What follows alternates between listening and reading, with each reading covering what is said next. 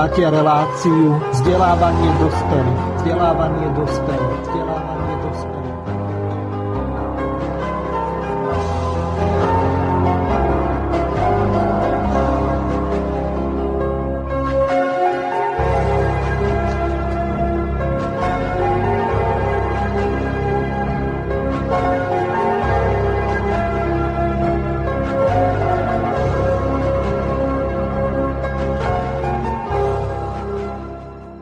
Vážení a milí poslucháči Slobodného vysielača, od mikrofónu vás v dnešný e, Sviatok troch kráľov srdečne zdraví Miroslav Hazucha a praje vám príjemné počúvanie relácie vzdelávanie dospelých. Hostom dnešnej relácie je, tak ako bolo avizované, pán Vojtech Klučarovský, ktorého srdečne vítam. E, srdečne vítam takisto všetkých poslucháčov Slobodného vysielača. Pán Klučarovský, vy ste už boli raz alebo dvakrát hosťom relácie. Minimálne raz som vás počul v relácii Kasus Belli, kolegu Pepeho. Vtedy ma zaujala jedna veľmi zaujímavá téma, ktorá sa otvorila niekedy po 23. hodine.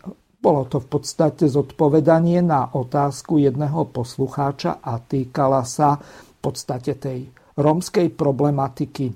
Ja to mám síce tu pripravené e, nejakú úvodnú časť, e, z toho pustím, lebo to bolo tak zaujímavé, že e, my normálne, ale úprimne hovorím, bez pochlebovania padla sánka. Ja som kedysi, asi pred rokom, mal záujem pozvať Mareka Baláža presne na túto tému rómskej úžery.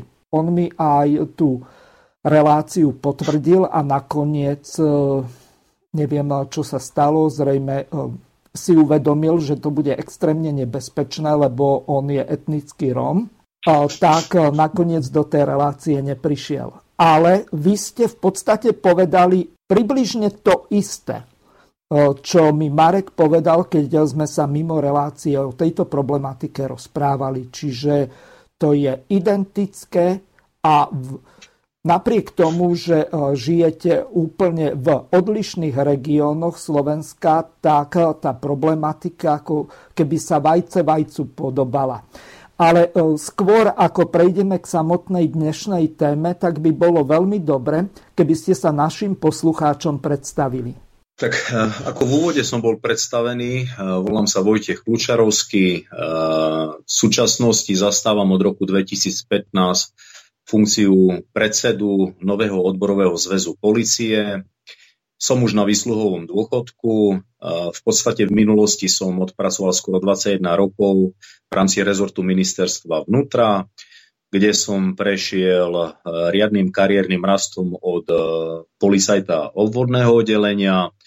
Následne e, som prešiel na operatívu, čiže na odbor kriminálnej policii kde až do roku 2012 som pracoval ako referent odboru všeobecnej kriminality. Zamerával som sa, vlastne pracoval som na úseku boja e, s majetkovou trestnou činnosťou a násilnou trestnou činnosťou. Následne e, v roku 2012 pod e, silným tlakom vykonštruovaných prípadov som si musel dať žiadosť ako viacerí dneska už policajti, ktorí pre svoj výkon e, služby a a objektívnu profesionalitu museli z zboru odísť. Mhm. V roku 2015 som založil nový odborový zväz policie.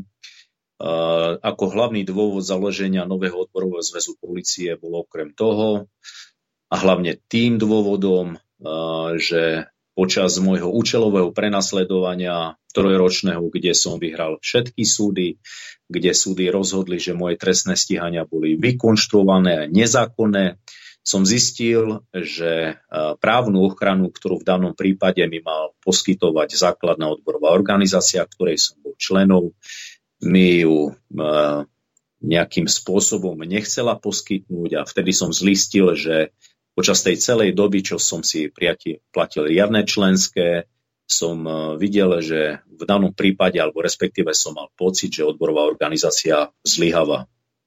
Vtedy som si uvedomil, ako ja aj mnoho iných policajtov s podobným osudom, že boj jednotlivca so systémom, v danom prípade s rezortom ministerstva vnútra je veľmi ťažký a hlavne bojovať za pravdu.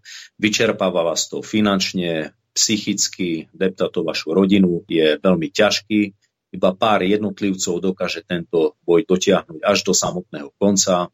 Bavíme sa o niekoľkých desaťročí, nebavíme sa o roku, dvoch, troch alebo piatich.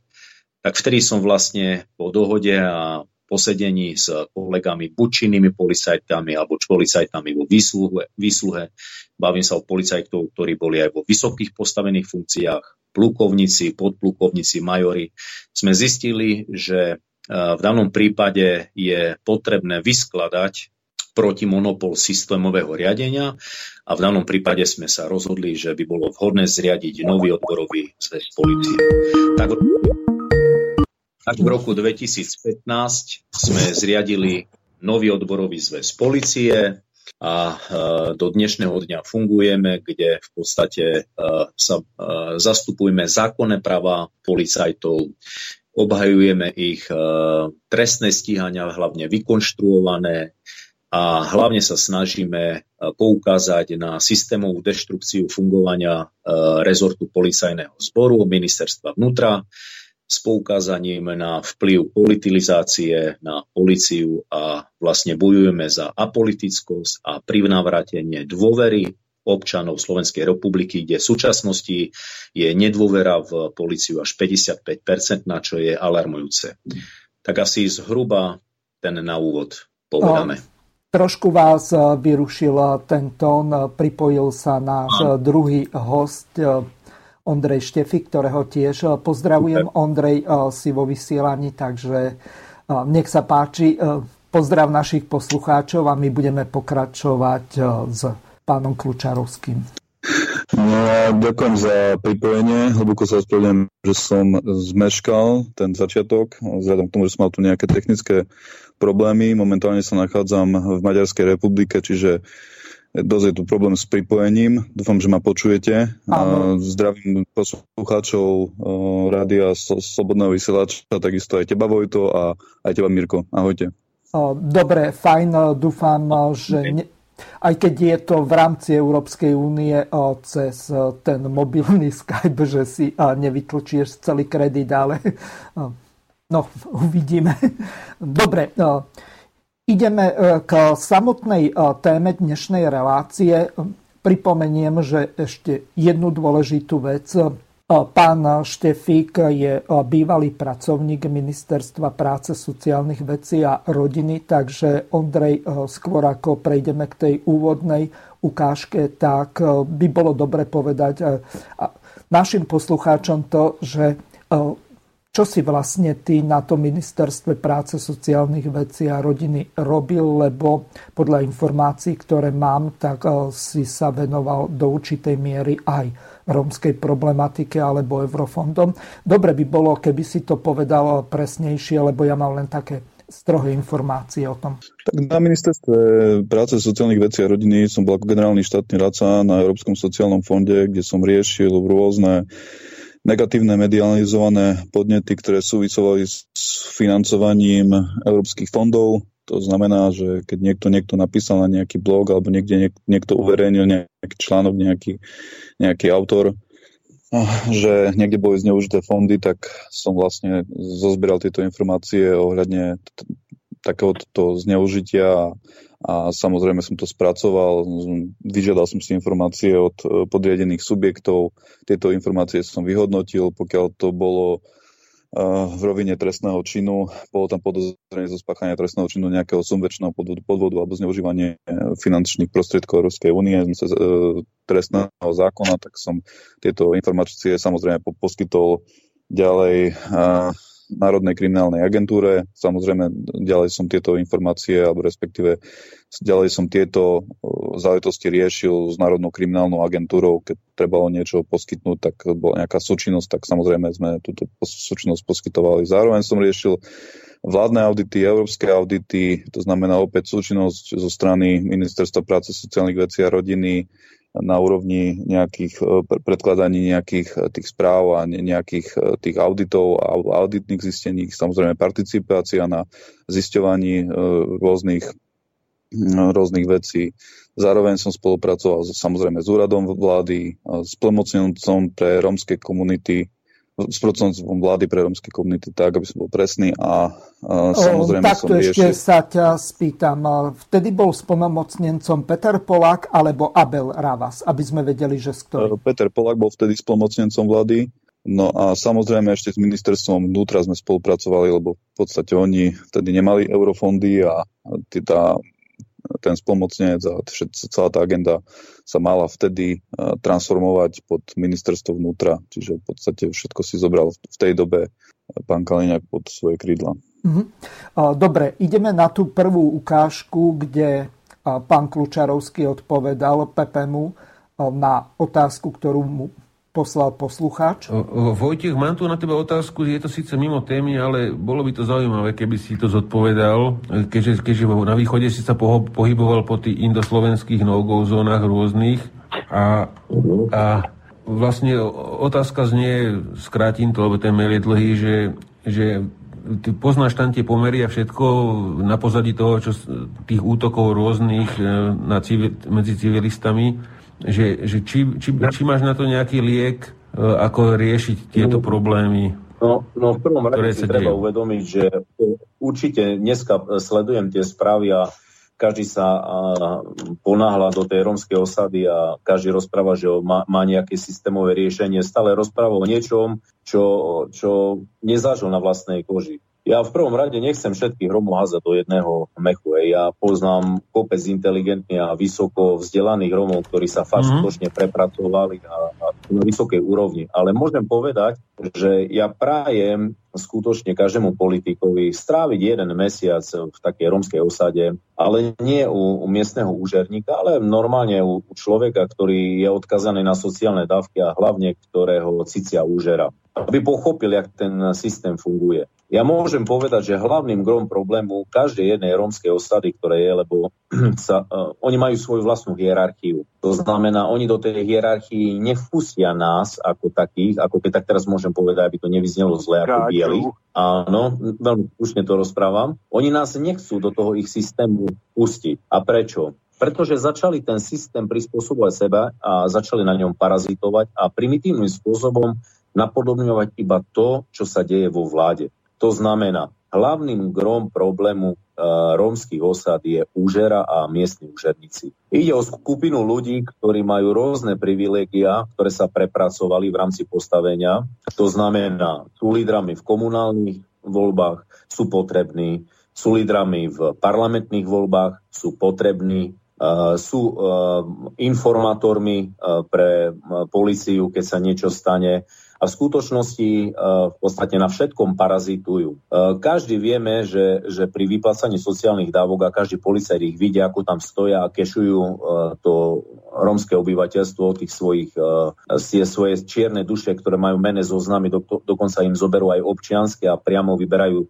peniaze. Takže prevažná väčšina to, tých, tých osadách toho rómskeho obyvateľstva sa dostane do hmotnej núze. V podstate im zoberú peniaze, je tam ten interes, e, nekonečný kruh e, úrokovej sazby, o nich, z ktorej sa nevedia vymotať, hej. Dokonca majú pravidla, že kde môžu následne uh, tie ich duše nakupovať, pretože aj medzi romskými osadami, medzi tými úžerníkmi je konkurenčný boj, kde si delia mhm. normálne tie svoje duše. Pokiaľ príde nejaká ombudsmanka, alebo príde nejaký uh, v podstate štáb, alebo niekto príde z vlády, oni vedia zahrať fantastické divadlo. Hej. Keď práve tí vystupujú v televízii, ktorí majú najmenší problém, pretože parazitujú na, na tých peniazoch, ktoré prichádzajú, hovorím čes výnimkám, hej. A oni, uh, oni v podstate vysvetľujú, aké majú problémy a ako, že čo malo nemajú vodu a také. Oni vlastne uh, predkladajú tie problémy, ktoré v skutočnosti oni vytvárajú. Treba si uvedomiť, že náš štát dostáva niekoľko miliónov eur ročne, dokonca počul som o sume 400 miliónov eur. Čiže aby sa nejakým spôsobom to riešilo.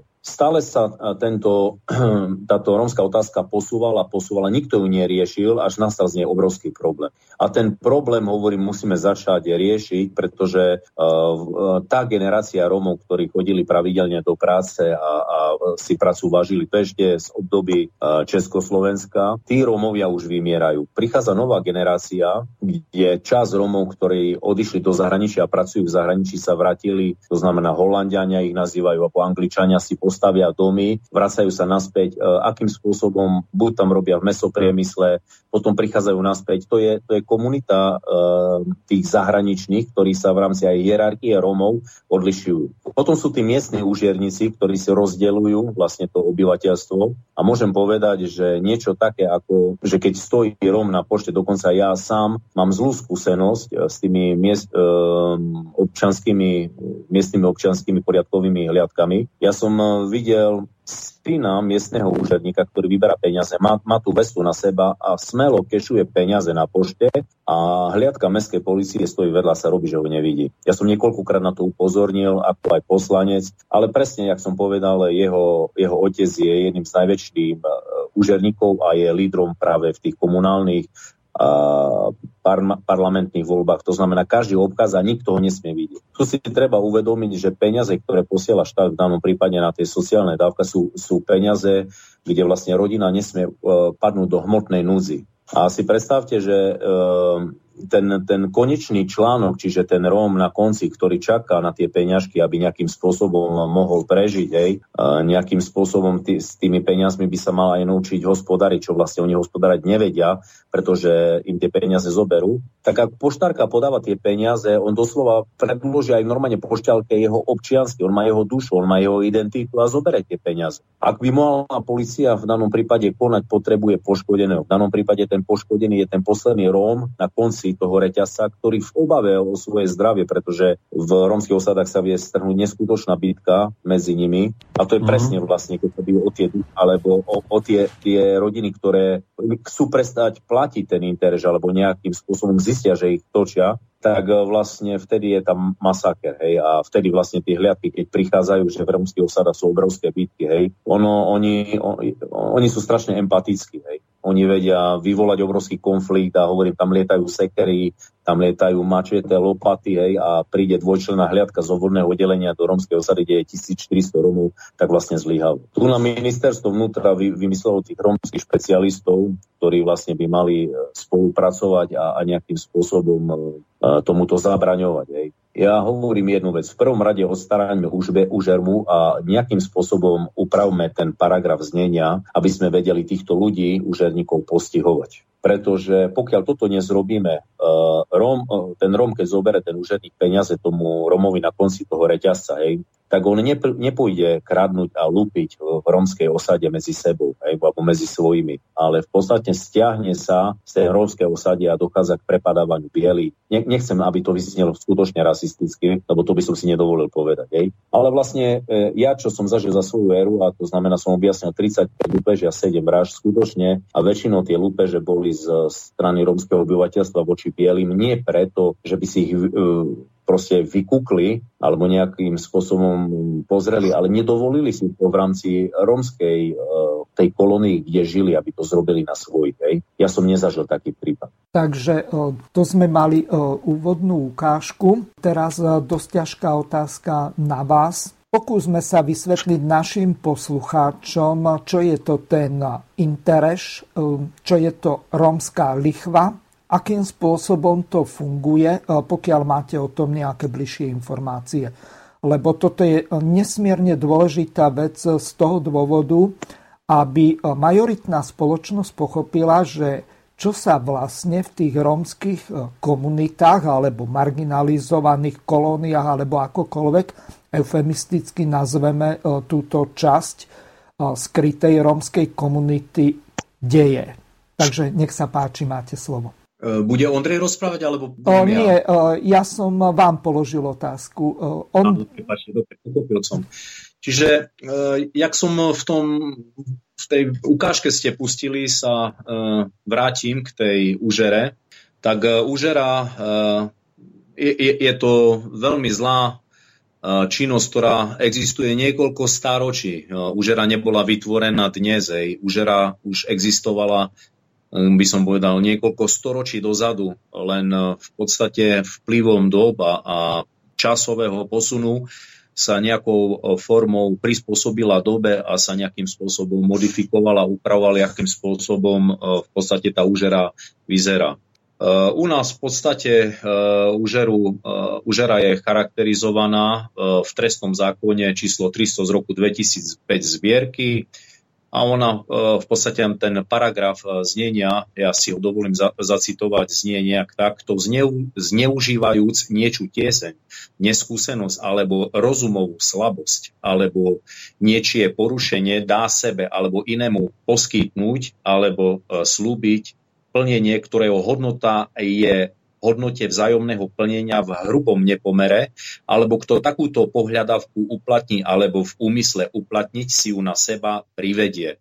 V danom prípade sa hovorí o trestnej sazbe, že môže byť postihnutý od 1 do 5 rokov. E, zákon bol novelizovaný 1. januára 2006, kde do tej doby v podstate bolo stanovené, že tá trestná hranica je 1 až 5 rokov. Oni ho potom pri novelizácii rozšírili, kde vlastne uviedli, že ak páchateľ spacha alebo spôsobí väčšiu alebo zve, uh, značnú škodu. Dobre, spácha... tu vás zastavím. Naši poslucháči z pravidla nepoznajú zákon 300 z roku 2005, to znamená trestný zákon. A dobre by bolo vysvetliť, čo je to malá škoda, čo je značná škoda, čo je veľká škoda. Ja by, som, ja by som skôr, ako k tým škodám ano. by som prišiel, by som len chcel povedať, že uh, uh, ten trestný uh, zákon je smerodatný pre každého a aby sme uh, mohli kategorizovať tie, tie škody, hej, tak v podstate sa odvíja uh, vlastne, aká je tá výška. Tu ani nie je dôležité od tej výšky, pretože ono, vám vysvetlím, čo sa vlastne deje. Hej.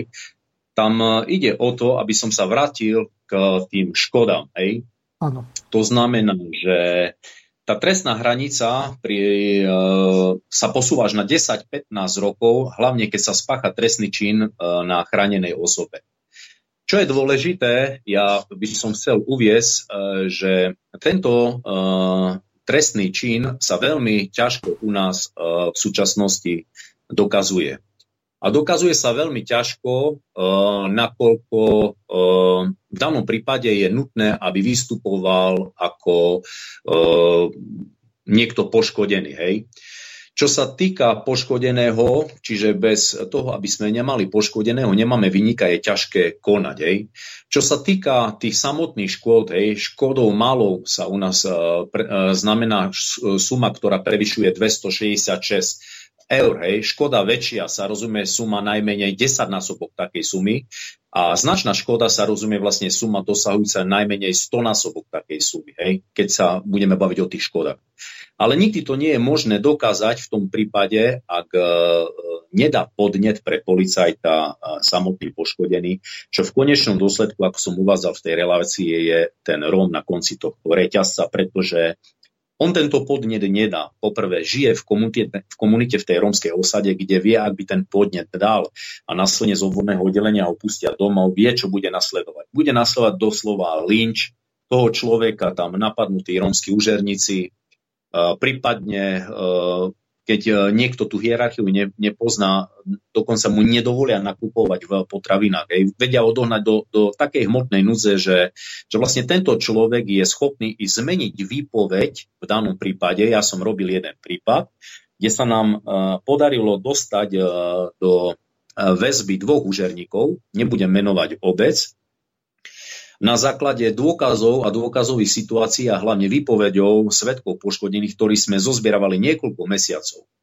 Následne, keď tí úžerníci sa dostali do väzby a e, my sme ich v podstate e, zadržali priamo pri preberaní e, alebo vypalovaní, ak to môžem povedať, tých peniazí, tých sociálnych dávok, tak uh, uh, my sme už tú dôkazovú stránku hej, mali zozbieranú, čiže mohli sme konať. Boli sme spoločne s vyšetrovateľom, tých Romov sa podarilo dostať do väzby. Ne, nebudem vám hovoriť, čo sa dialo, hej, tie rómske Užer, tie, tie rodiny, ktoré, ktoré mali tých úžerníkov, to je nespočetná, silná rodina, to obklúčili celé obvodné oddelenie, to, to bola pomaly, polka osady bola v podstate pred obvodným oddelením. Ostatné úkony ako operatíve ja už som nedohliadával, len viem, že v priebehu nejakých 3-4 eh, mesiacov všetci úžerníci boli z väzby prepustení, došlo k zmene skut, eh, celkovej skutkovej situácii tohto trestného činu, kde eh, Rómovia, ktorí ako poškodení dali podnety v priebehu vyšetrovania pred vyšetrovateľom zmenili výpoveď,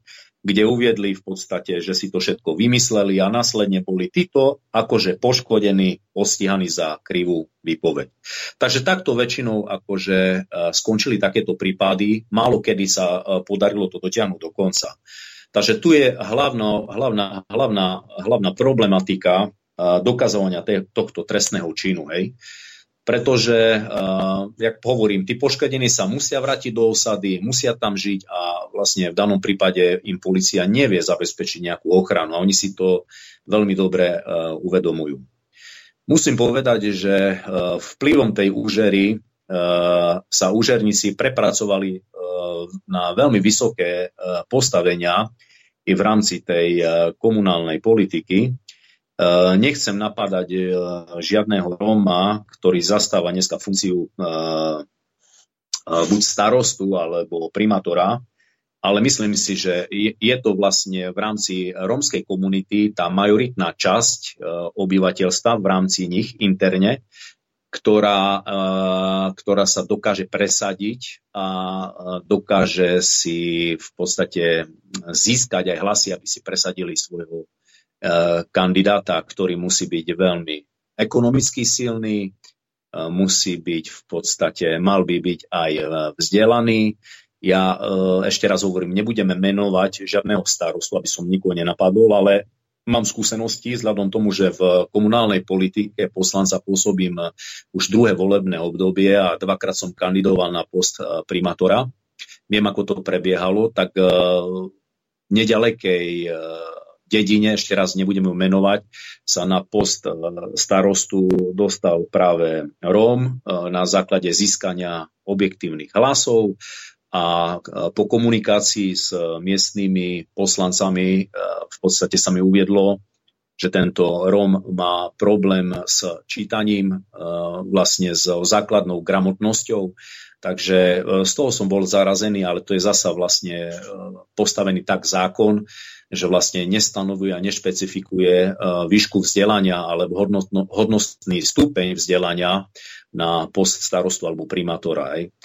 Takže e, z toho som bol zarazený, ale v danom prípade rozhodla opäť e, žiaľ kvantita hlasov, nie kvalita hlasov a táto obec v podstate prechádza určitými problémami, pretože tento človek sa musel minimálne rok rehabilitovať v tom, aby, aby nejak e, pochopil, čo vlastne získal. E, má rôznych e, poradcov, ktorí v podstate sú prevažne poradcovia aj z majoritnej časti, myslím tým, ešte raz hovorím, to nevyznelo rasisticky, ale má bielých poradcov, ktorí v podstate tiež ten spôsob, ako mu radia, vzadu majú určité profity a záujmy svoje osobnostné.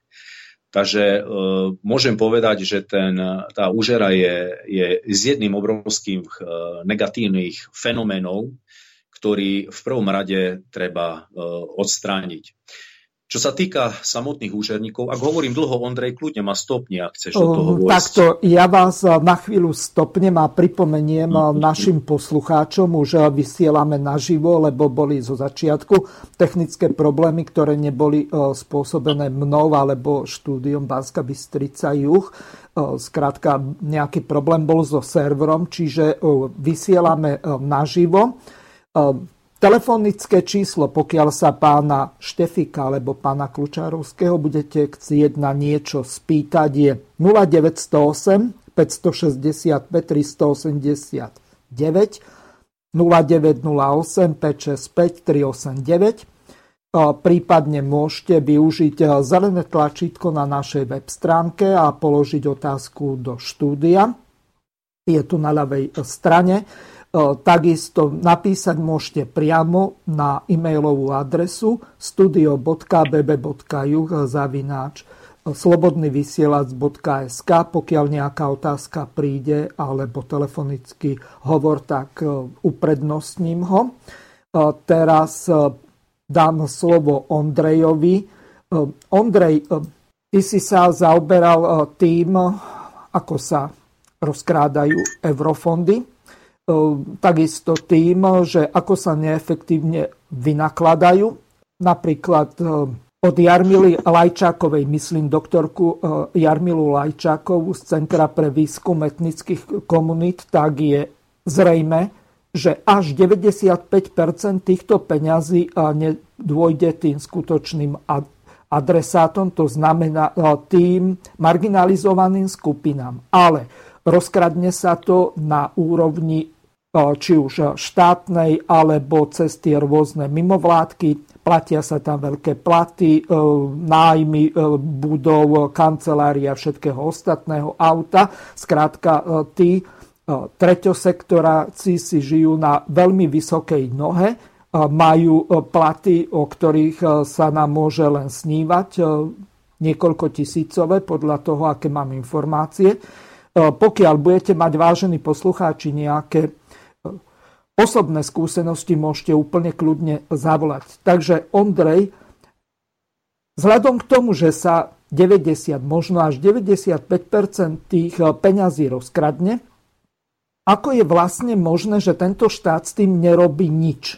Respektíve, pokiaľ aj niečo urobí, tak ten problém sa nerieši. Vieme, že napríklad na to súčasné programovacie obdobie je vyčlenených približne 400 miliónov eur.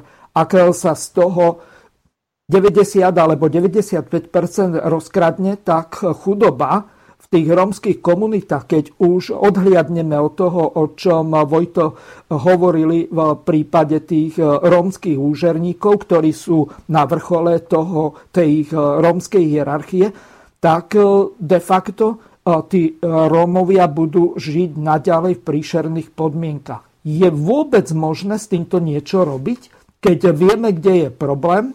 No tak z môjho pohľadu, toto, čo na čo to dojde, by som sa ešte zvrátil k tej úžere a týmto veciam, on to riešil z toho trestnoprávneho hľadiska, viac menej a v podstate načutol aj problém e, kvalifikačných predpokladov starostu, čo ja si myslím, že o tomto sa rozpráva už dlhš, dlhšie a už na tejto úrovni sa s tým nič nerobí. A ako vieme, tak tieto e, komunity rómske, ktoré sa nazývajú marginalizované, čiže nejakým spôsobom vyčlenené z tejto, z tejto spoločnosti, e, tak áno, boli asi tých starostov a títo starostovia nemusia splňať žiadne kvalifikačné predpoklady, čiže nemusia mať nejaké to vzdelanie, to minimálne. Len nemusia... takto tu ťa zastavím. Zákon volebný o tomto vôbec nič nehovorí. A pokiaľ no, máme, toto... či už e, teraz máme priamu voľbu starostov, pokiaľ viem, tak vždy bola priama. V Českej republike je to tak, že volia sa politické strany a potom e, po voľbách tak e, sa vytvárajú koalície a najsilnejšia politická strana stáva e, si tam primátora alebo e, starostu podľa toho, o, akú, o aké voľby sa jednalo. Lenže tu je jeden zásadný problém. Tu, keď je splnené, splnená jediná veková podmienka, to znamená 21 rokov pre pasívne volebné právo, tak v tom prípade už nejaký kvalifikačný, vzdelanostný, inteligenčný kvocient, alebo e, akokoľvek e, nazveme tieto kritéria, neprichádzajú vôbec do úvahy. Vieme z jednej obce, že dokonca bol negramotný starosta, neviem, Mižigár, alebo tak nejako sa volal. Ak sa mýlim, tak ma môžete opraviť, ak poznáte tú situáciu. Jednoducho sa stalo to, že nebol schopný prečítať ani slúb, keď ho skladal a potom nakoniec e, vznikli tam určité e, problémy finančného charakteru, čiže nejaká sprenevera a tak ďalej. A nakoniec e, on bol oslobodený z toho dôvodu, že nevedel, čo podpisoval. To Kriste, pane, to sme sa kde dostali a to neberiem Božie meno nadarmo.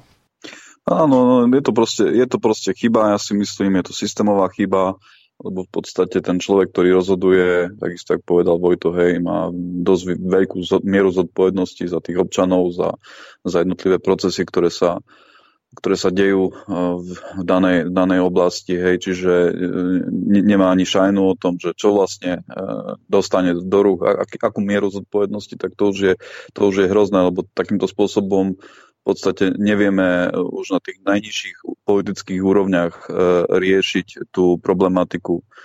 Teraz, e, čiže toto by trebalo zmeniť, myslím, to je jedna zo základných vecí a nie je to až také ťažké zmeniť tento No, tu ťa zastavím. Je to nesmierne ťažké, pretože pasívne volebné právo v zmysle legislatívy Európskej únie, ktorá je v zmysle článku 7 odsek 2 nadradená slovenskej legislatíve, respektíve e, na základe niekoľkých rozsudkov Európskeho súdu pre ľudské práva, tak pasívne volebné právo okrem veku nemožno ničím obmedzovať. Toto by sa dalo možno vyriešiť tak, ako to majú e, v niektorých štátoch, Spojených štátoch, že majú tzv. city alebo village manažérov. To znamená tí, ktorí riadia tie mesta alebo obce. Lenže to by bol kvalifikovaný manažer, ktorý by bol v podstate najímaný e, tým obecným zastupiteľstvom alebo mestským zastupiteľstvom, tak ako napríklad v NHL e, nejaký hokejista. Skrátka by bol draftovaný a pokiaľ e, by si neplnil tú funkciu, tak ho nepošlú na farmu, ale ho jednoducho prepustia a znovu si vyberú nejakého iného toho city alebo village manažera. Lenže na toto by bolo potrebné zmeniť ústavu a toto je zásadný problém. No, každopádne, legislatívne to treba nejakým spôsobom ošetriť. Nemôžeme uh, sa teraz tváriť, že takýto problém neexistuje a, a brať nejaké tie ľudské práva, lebo ja si osobne myslím, že primárne sa porušuje um, to, to, to, to ľudské právo tej väčšiny, aj tí, ktorí vlastne žijú v tých obciach. A, ako napríklad, e, no nechcem kon- konkretizovať, Čiže vlastne títo ľudia si zaslúžia to, aby ten starosta vedel, že čo vlastne e, ho čaká v danej pozícii. A teraz e, k tej, tej, tej, tej ďalšej otázke, tomu zneužívaniu tých fondov. Samozrejme, ja si osobne myslím, že dá sa to zabrániť.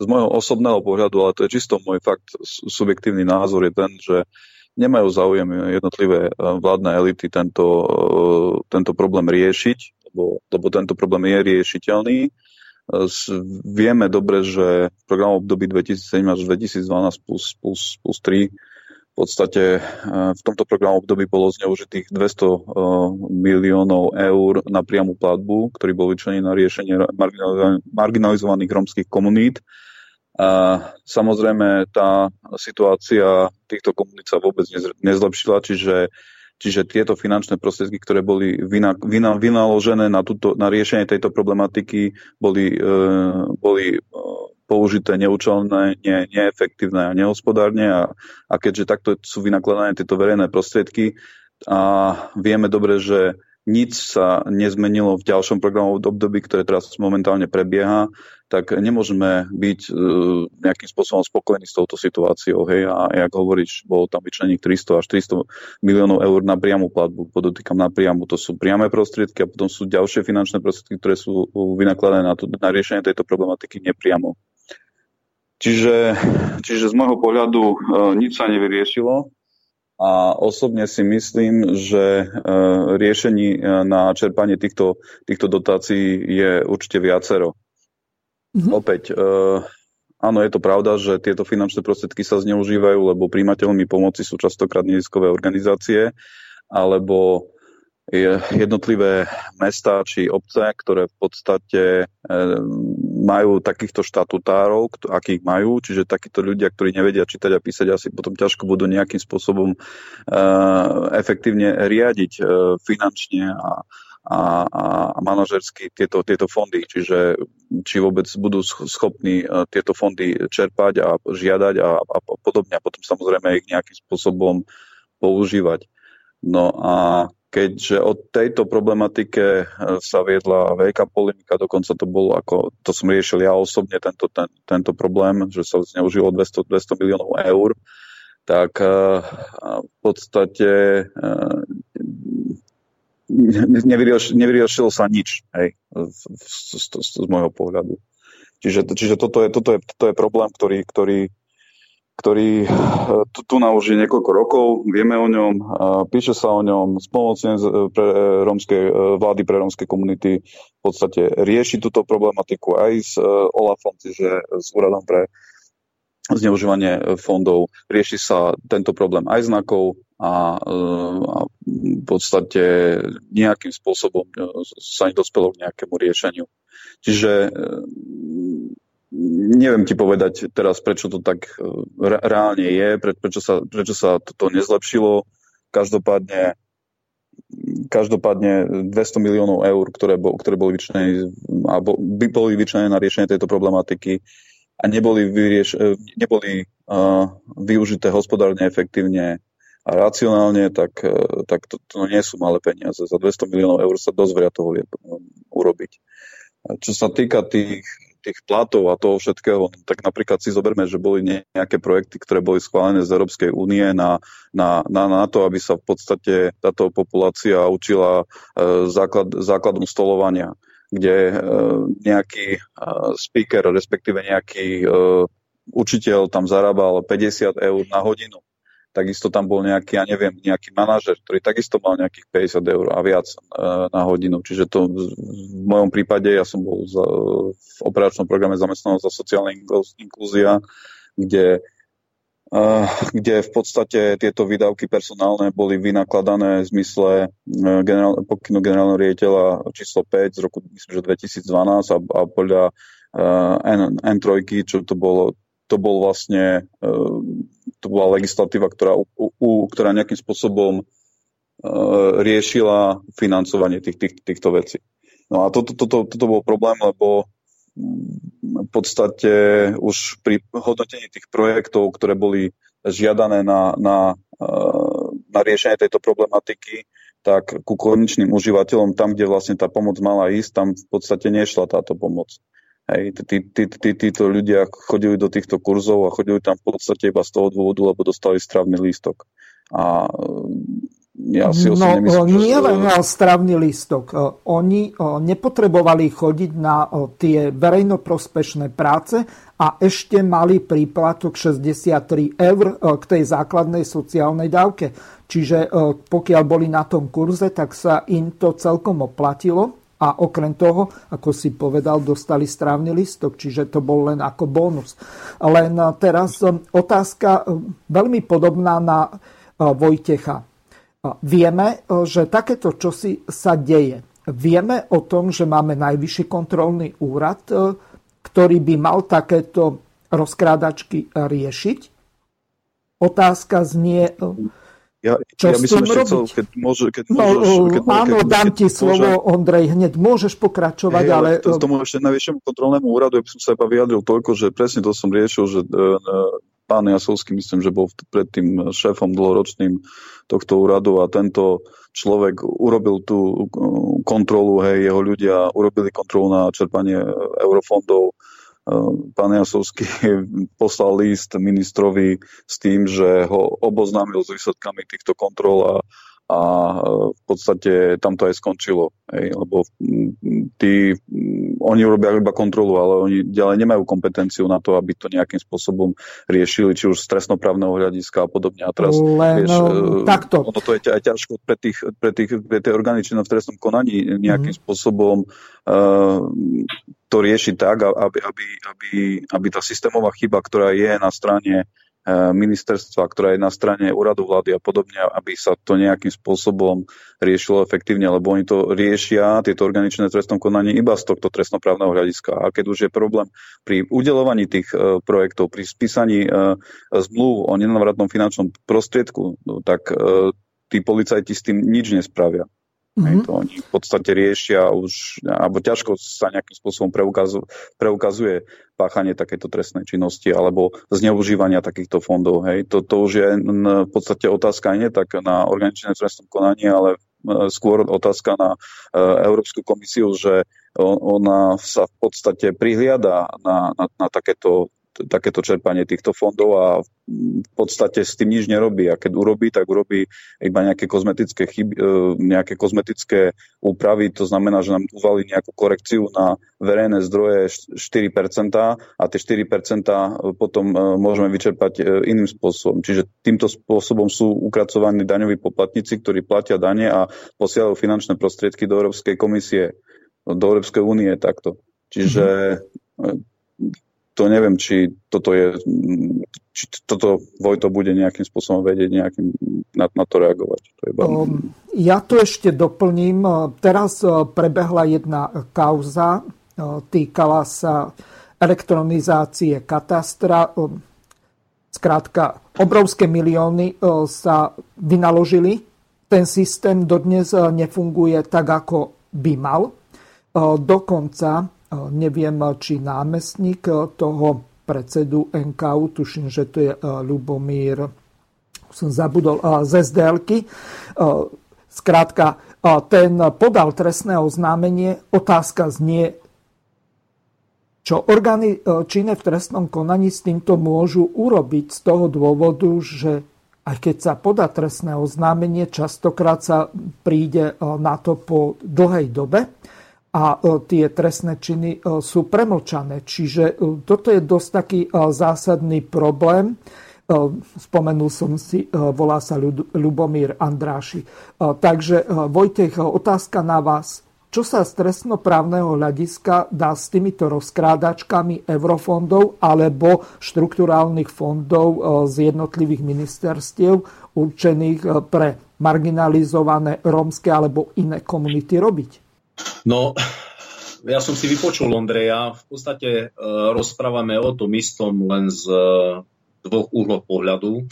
On z pozície, ktorú zastával a ja z praxe, čiže dopadu toho všetkého a reál, ale môžem e, teraz, možno budem rozprávať veľmi dosť otvorene. E, dúfam, že e, nikto sa na to neurazí. Ešte raz by som chcel povedať, že v rámci rómskej komunity uh, mám kopec priateľov, uh, vysokoškolákov, vysoko vzdelaných ľudí, ktorí práve uh, svojim inteligenčným koeficientom by mali byť na takýchto pozíciách, ktorí by mali túto rómskú problematiku rozoberať, pretože ich, ich cítenie a k tej problematike majú veľmi blízko, žiaľ sú odsunutí veľmi nabok a e, riešenie rómskej problematiky sa zastávajú ľudia, ktorí sa to vehementne nedotýka ani nemajú s tým e, skúsenosti. Čo sa tak týka samotného uh, úradu spolnomocnenstva vlády Slovenskej republiky pre rómske komunity, pokiaľ viem, uh, vznik uh, tejto funkcie bol v roku nejakom 2001 a viem, že od 95. roku sa nejak ten štatút menil až v konečnej podobe pokiaľ viem, za spolnomocnencov v podstate bolo vymenovaný doteraz nejakých sedem ľudí.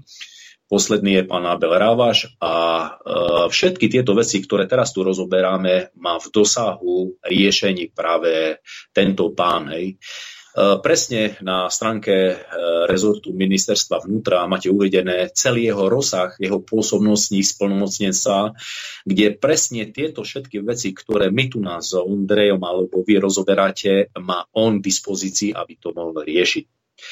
Tu je jedna jediná vec, ktorú ja teraz pociťujem ako nestane už ako aj ako občan, ako bývalý policajt, ako predseda nových odborových zväzov, že e, v rámci rómskej problematiky si treba položiť len dve základné otázky.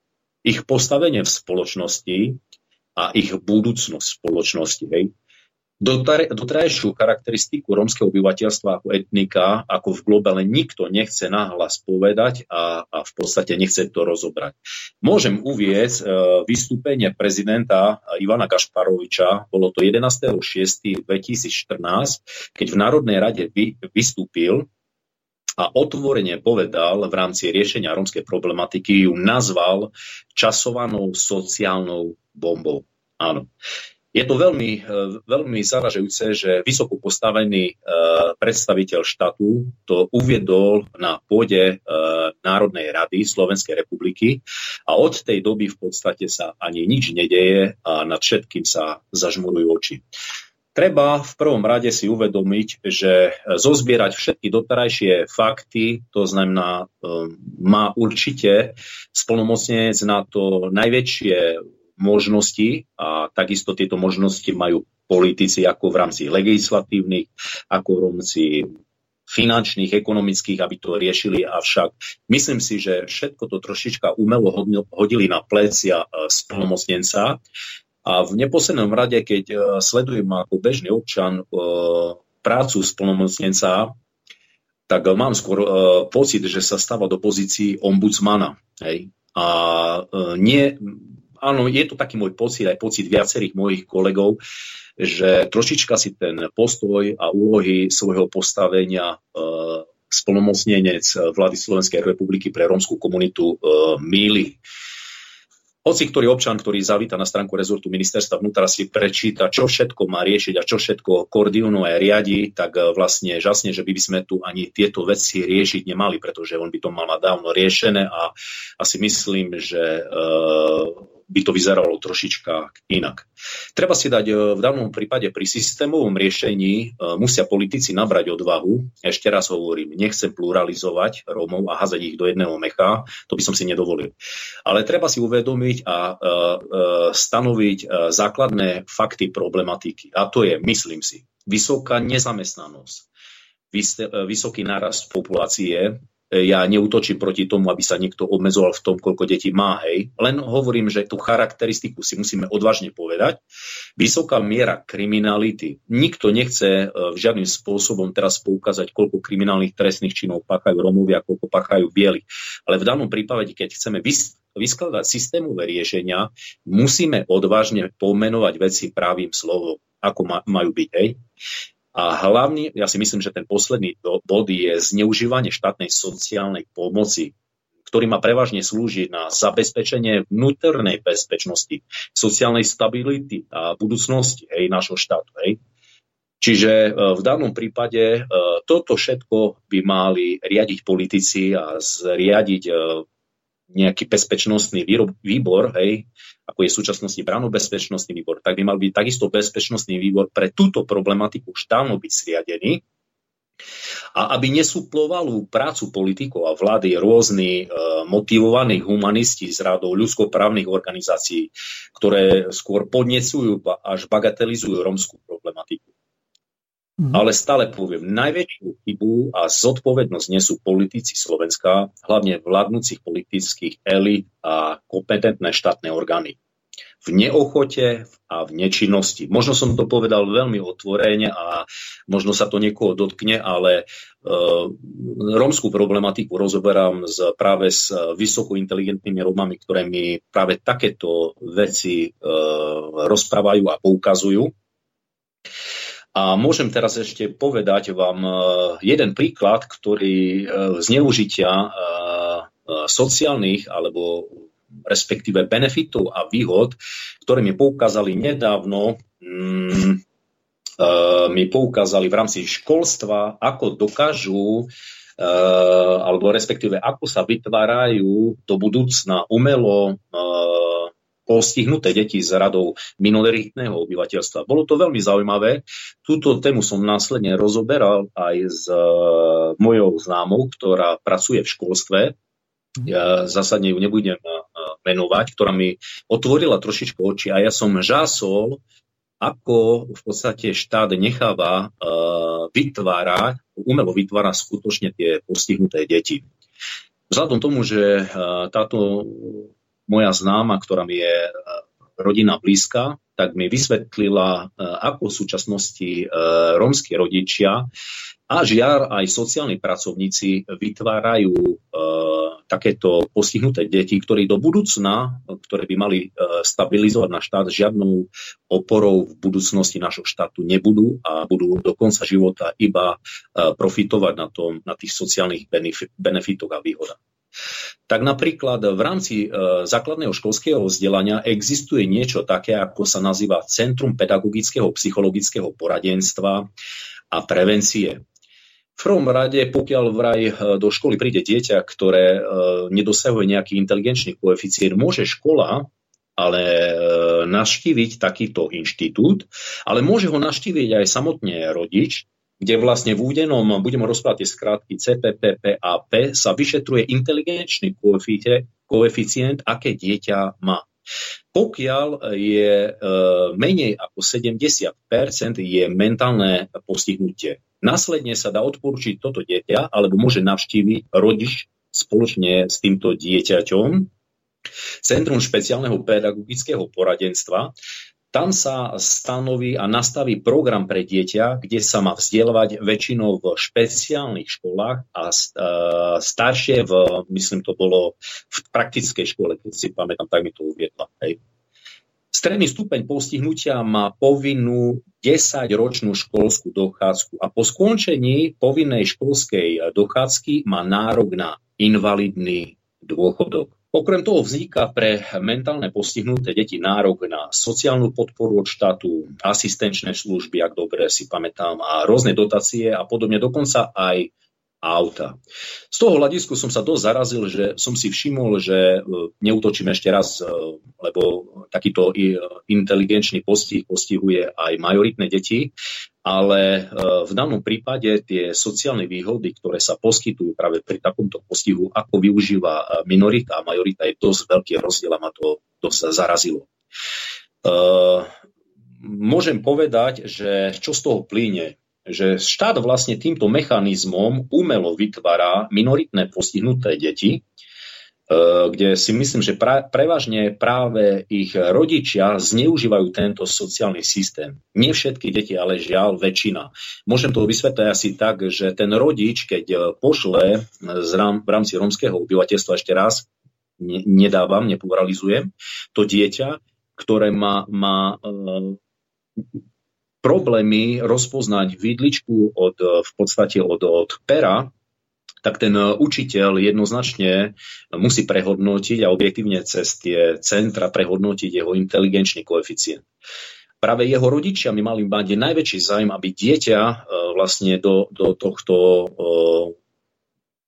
systému nezapadlo, aby mali vyvinúť akúkoľvek snahu, aby vlastne sa tamto dieťa nezaradilo. Ale oni vidia ten benefit v závere, že môžu mať v podstate nejaký benefit, čiže ten finančný benefit, a takto to nechajú.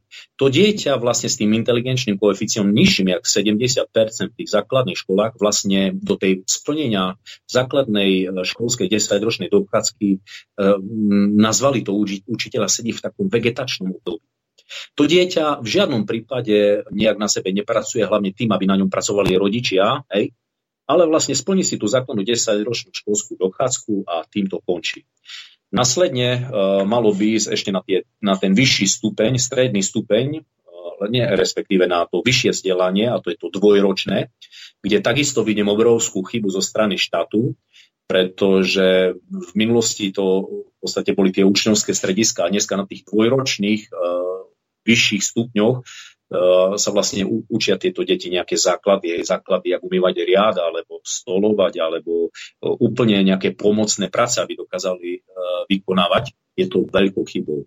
Myslím si, že e, práve rodičia týchto detí začali tento systém zneužívať a e, hlavný faktor zlyhania vidím v tých sociálnych pracovníkov, pretože kopec učiteľov na to začalo poukazovať, dokonca osobne naštívili tie rodiny, aby tomu dieťaťu pomohli, pretože videli, že to dieťa nie je zaostalé z dôvodu nejakej oligofrenickej zaostalosti, ale z dôvodu toho, že tie rodičia sa nevenujú tomuto dieťaťu. A keď videli podmienky, akých tie, deti žijú, a na tých sociálnych kuratérov e, vlastne tlačili a v podstate dali aj podnety, tak e, tie podnety po šetrení prišli také, že tí učiteľia boli z toho sklamaní, že je všetko v poriadku.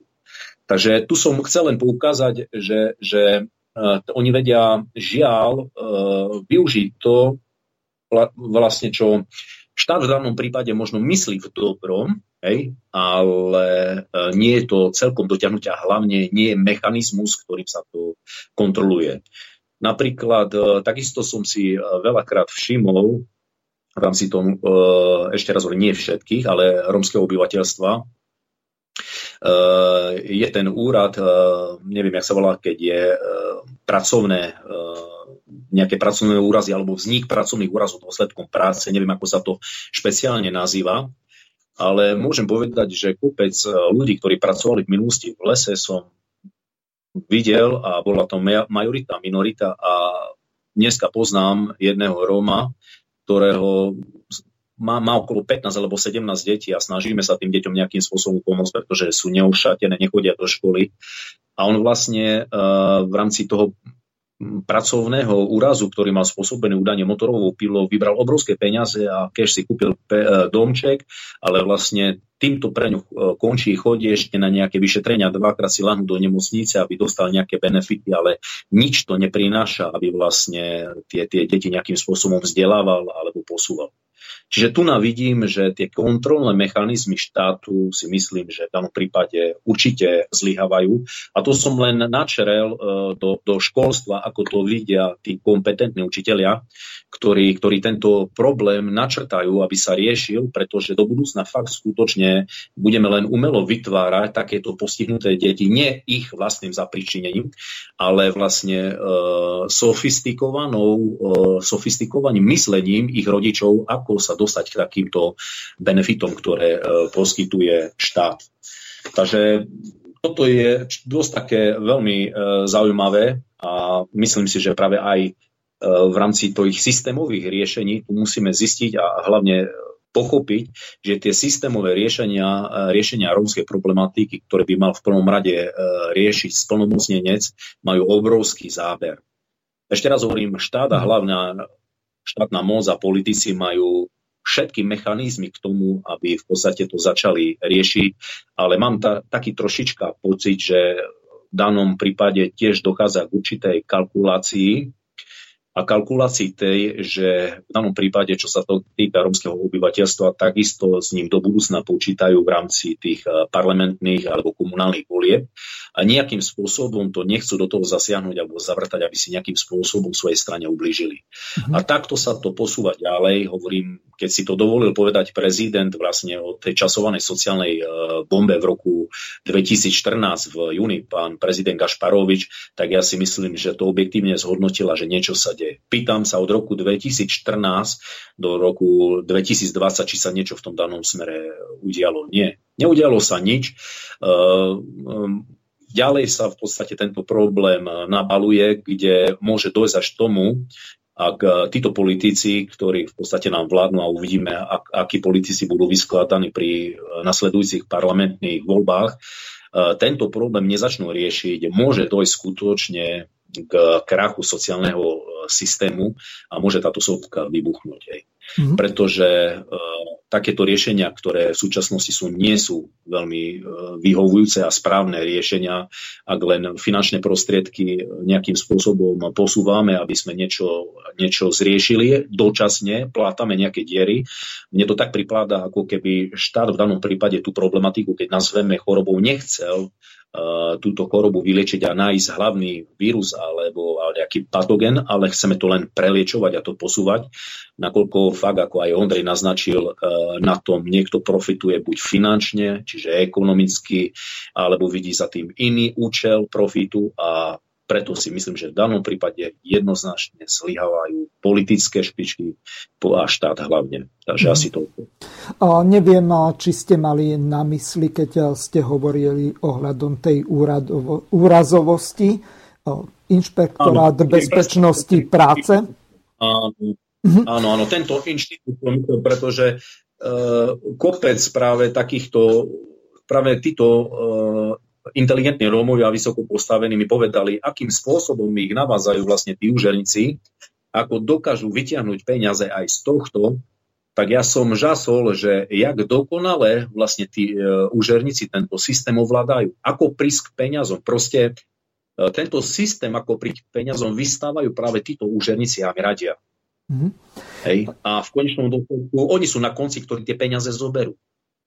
No ja mám Takže, e, jednu, ja mám jednu takú skúsenosť, skôr ako si dáme pesničku, tak ešte ju poviem, ale ešte predtým pripomeniem, relácia je kontaktná. Po pesničke môžete volať na číslo 0908 565 389. alebo písať na e-mailovú adresu studio.bb.juh zavináč slobodnyvysielac.sk Po 17. hodine odporúčam aj na druhú e-mailovú adresu, ktorá je totožná len s doménou gmail.com, čiže studio.bb.juh zavináč gmail.com. Teraz tá skúsenosť tu z nedalekého Lučenca, tak mám jednu známu, ktorá robí na úrade práce. A tá mi povedala toľko, že tí Rómovia sú vzdelanejší ako tie úradničky, ktoré sa tým živia, ako profesionálky. Z toho dôvodu, že oni veľmi dobre vedia, že na čo všetko majú nárok a dokážu si to aj tvrdo všelijakými tými odvolacími opatreniami e, vybojovať alebo dokonca niekedy e, vyhádať, vyškriepiť. E, častokrát to riešili aj takým spôsobom, že priamo inzultovali tieto úradničky. Nakoniec Ministerstvo práce, sociálnych vecí a rodiny to riešilo takým spôsobom, že je na tomto úrade je SBS-kar zamestnaný, ktorý buď tam robí ešte aj vrátnika, ale tento by mal v podstate tie ženy, e, ktoré pracujú, tie úradničky chrániť. Takže je to zarážajúce, že sú tak prešpekulovaní a teraz ste do toho dali svetlo alebo jasno z toho dôvodu, že prejam práve tieto mimovládky a tí úžerníci dávajú im rozumy, ako v podstate naplno využiť ten sociálny systém ktorý sa e, častokrát zneužíva takýmto spôsobom. A práve tí e, Rómovia, ktorí si odrábajú tie sociálne dávky, e, tých predtým 61, 60 a teraz 64, 70, tak tí na to najviac doplácajú, pretože im sa sociálne dávky de facto zrušili, keď si ich musia odrobiť, ale zas títo invalidi všelijakí ad hoc vyrobení, tak e, tí e, na tom sakramensky profitujú. Pesnička e, Simona Marthausova Normálny život. Chcem úplne normálny život, normálne dni chcem ma zda veľa. Chalúbku v horách a záhradu so susedmi zdieľať. Len tak objať si muža a mať pocit, že mám kam ísť len tak objať si muža a mať pocit. Mne stačí izba, láska, čo siaha až do hlbokých jam. Na stole sviečka a svetlo a príbor, kde nikto nie je sám. Nechcem jak v divadle žiť, chcem zdolať vrchol, odkiaľ je vidieť všetko spievať a hrať a chovať včely, tak ako môj detko. Piec buchty deťom a vnúčkám a krmiť všetky cudzie zvery. Mať plné srdce, nie vrecká a stále rozreteľnosť veriť. Mne stačí človek a rieka, kde budem len tak bosá stáť Nechcem mať slávu a autá, chcem šťastie, čo nenechám si vziať. Žiadne kontá, splátky a zmluvy a zaprataný dvor. A žiadne zrady a hádky a zbrane, horšie ako mor. S úsmevom vítať aj chorých a hostí, znechať vo dvore a s Bohom v dome a v duši sa oddať jeho pokoru. Mne stačí láska, čo siaha až do hlbokých jam. Na stole sviečka a svetlo a príbor, kde nikto nie je sám. Mne stačí hudba a tóny, čo hrajú mojim najmilším Nestačia oči, čo vedia dobre od zlého odlíšiť.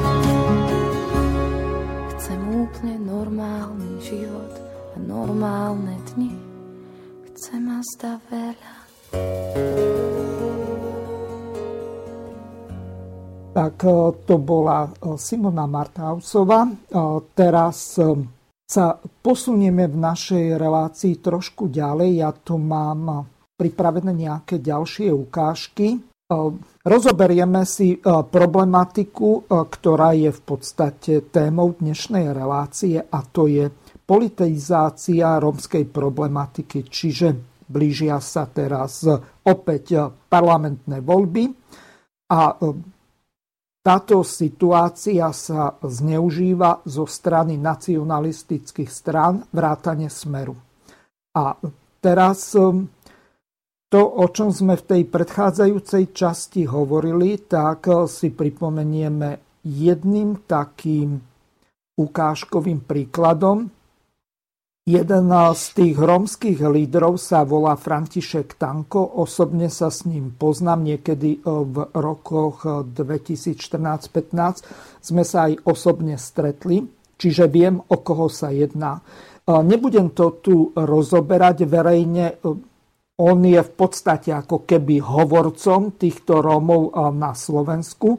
Tak si ho vypočujeme, ako komentoval útok týchto národných socialistov, ak ich môžeme tak nazvať, eh, v jeho podaní. Viete, čo sa stalo za, za posledných pár dní na Slovensku? Chcem povedať, že Romovia na Slovensku aj v zahraničí sú pobeurení týmto rasistickým činom, čo sa stalo v Žiline, kde naozaj mladého chlapca neonacisti a fašisti tak zbili, že má ťažký teda otraz mozgu a ťažké krvácanie do hlavy. Je to pra, priam neuveriteľné, ako ľudia začínajú útočiť na nás, na Rómov. Ale bohužiaľ musím povedať to, že to je výsledok toho, že ani jedna vláda tento problém za vyše 20 rokov nevyriešila. A hneď na úvod chcem povedať aj to, že nevylúčuje mi ani protestný pochod pred Mestským úradom v Žiline. Pretože toto, čo sa stalo, je naozaj veľmi zlé a tu už končí sranda.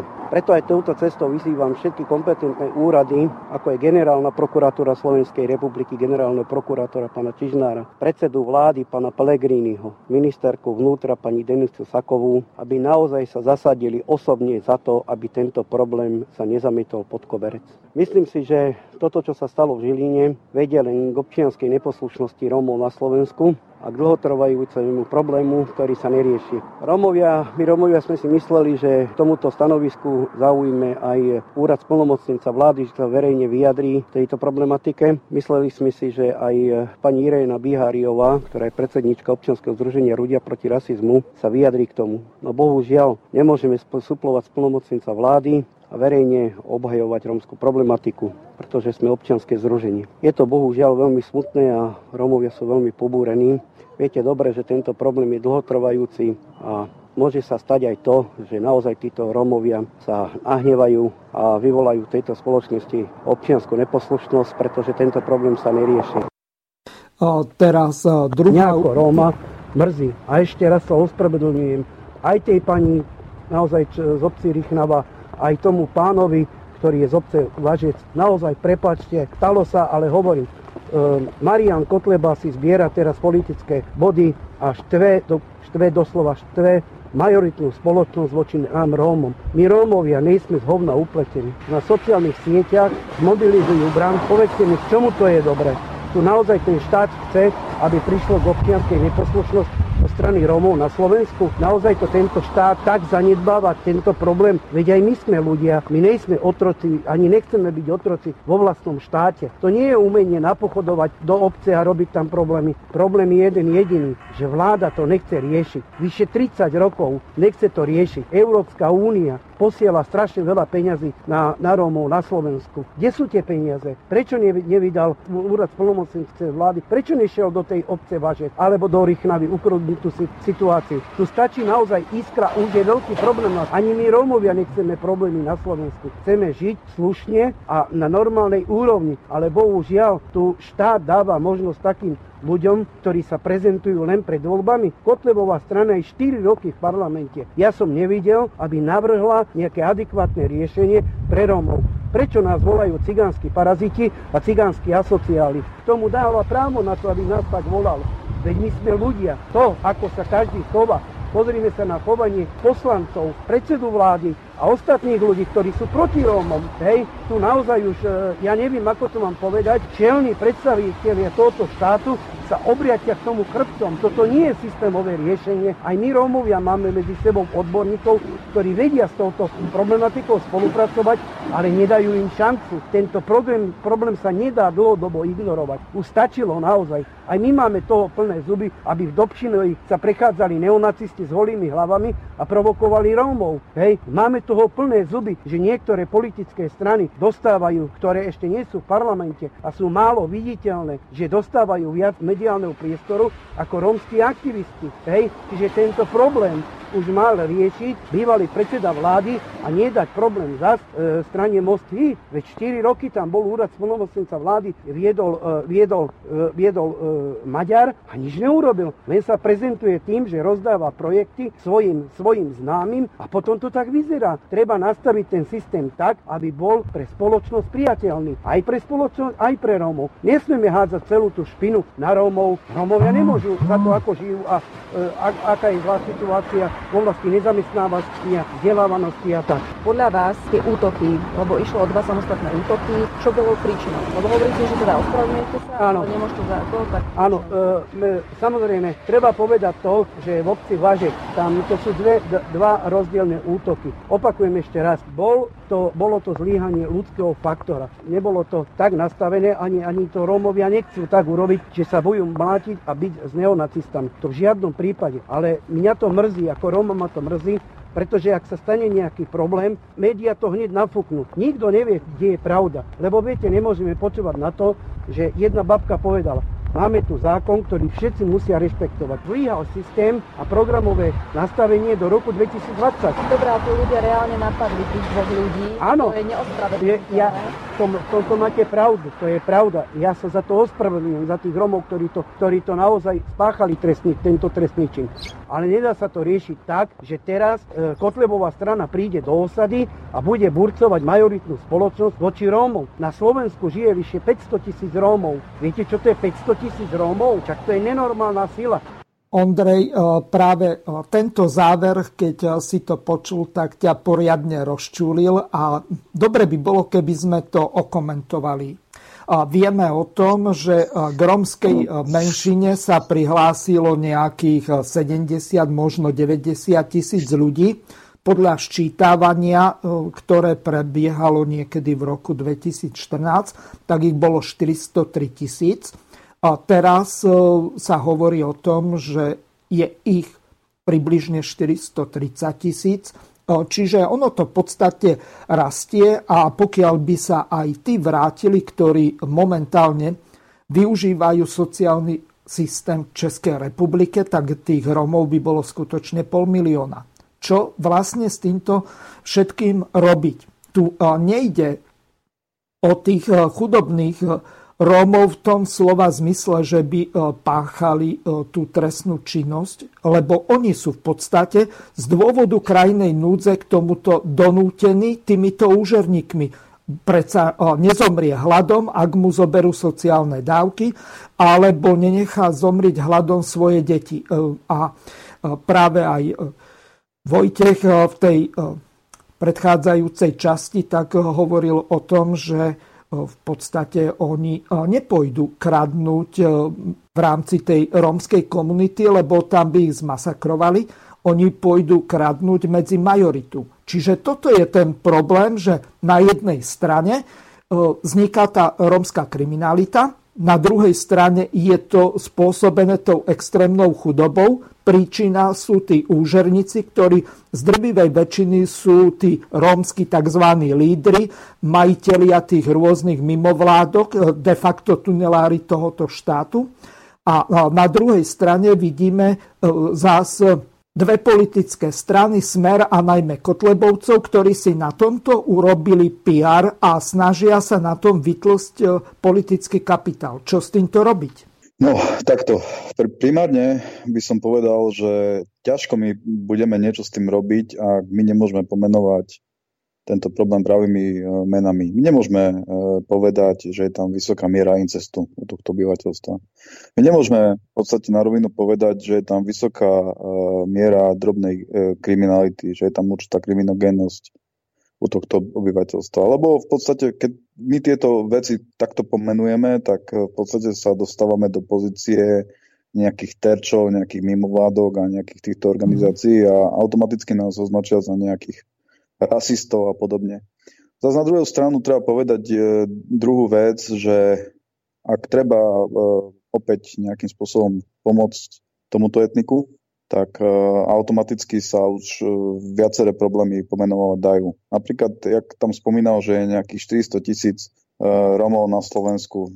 Pravdou On je, že použil dokonca roku... 500 tisíc, čiže pol milióna de facto keď, dostajem sa k tomu. Keď, mm. si, keď si zoberieme, tak v roku 2012 sa sčítavalo obyvateľstvo, kde v zmysle článku, myslím, že 12 Ústavy Slovenskej republiky každý má právo na to, aby si povedal, či je Róm, či je Slovak, či je Maďar a, a podobne. Ako náhle by som napríklad ja o sebe povedal, že som Róm a niekto mi povedal, že ty nie si Róm, lebo tak nevyzeráš, tak to znamenalo by to porušenie mojich ústavných práv a viac menej by ma odnárodňoval a tým pádom by som to mohol nejakým spôsobom riešiť. Čiže oni e, v zmysle tohto sčítavania sa hlásili e, ku Slovákom, ku Maďarom a podobne, čiže ak si pozrieme tieto výsledky na štatistickom úrade, tak tam vychádza, že nejakých 68 tisíc e, Romov žije iba na Slovensku, čo nie je samozrejme realitou.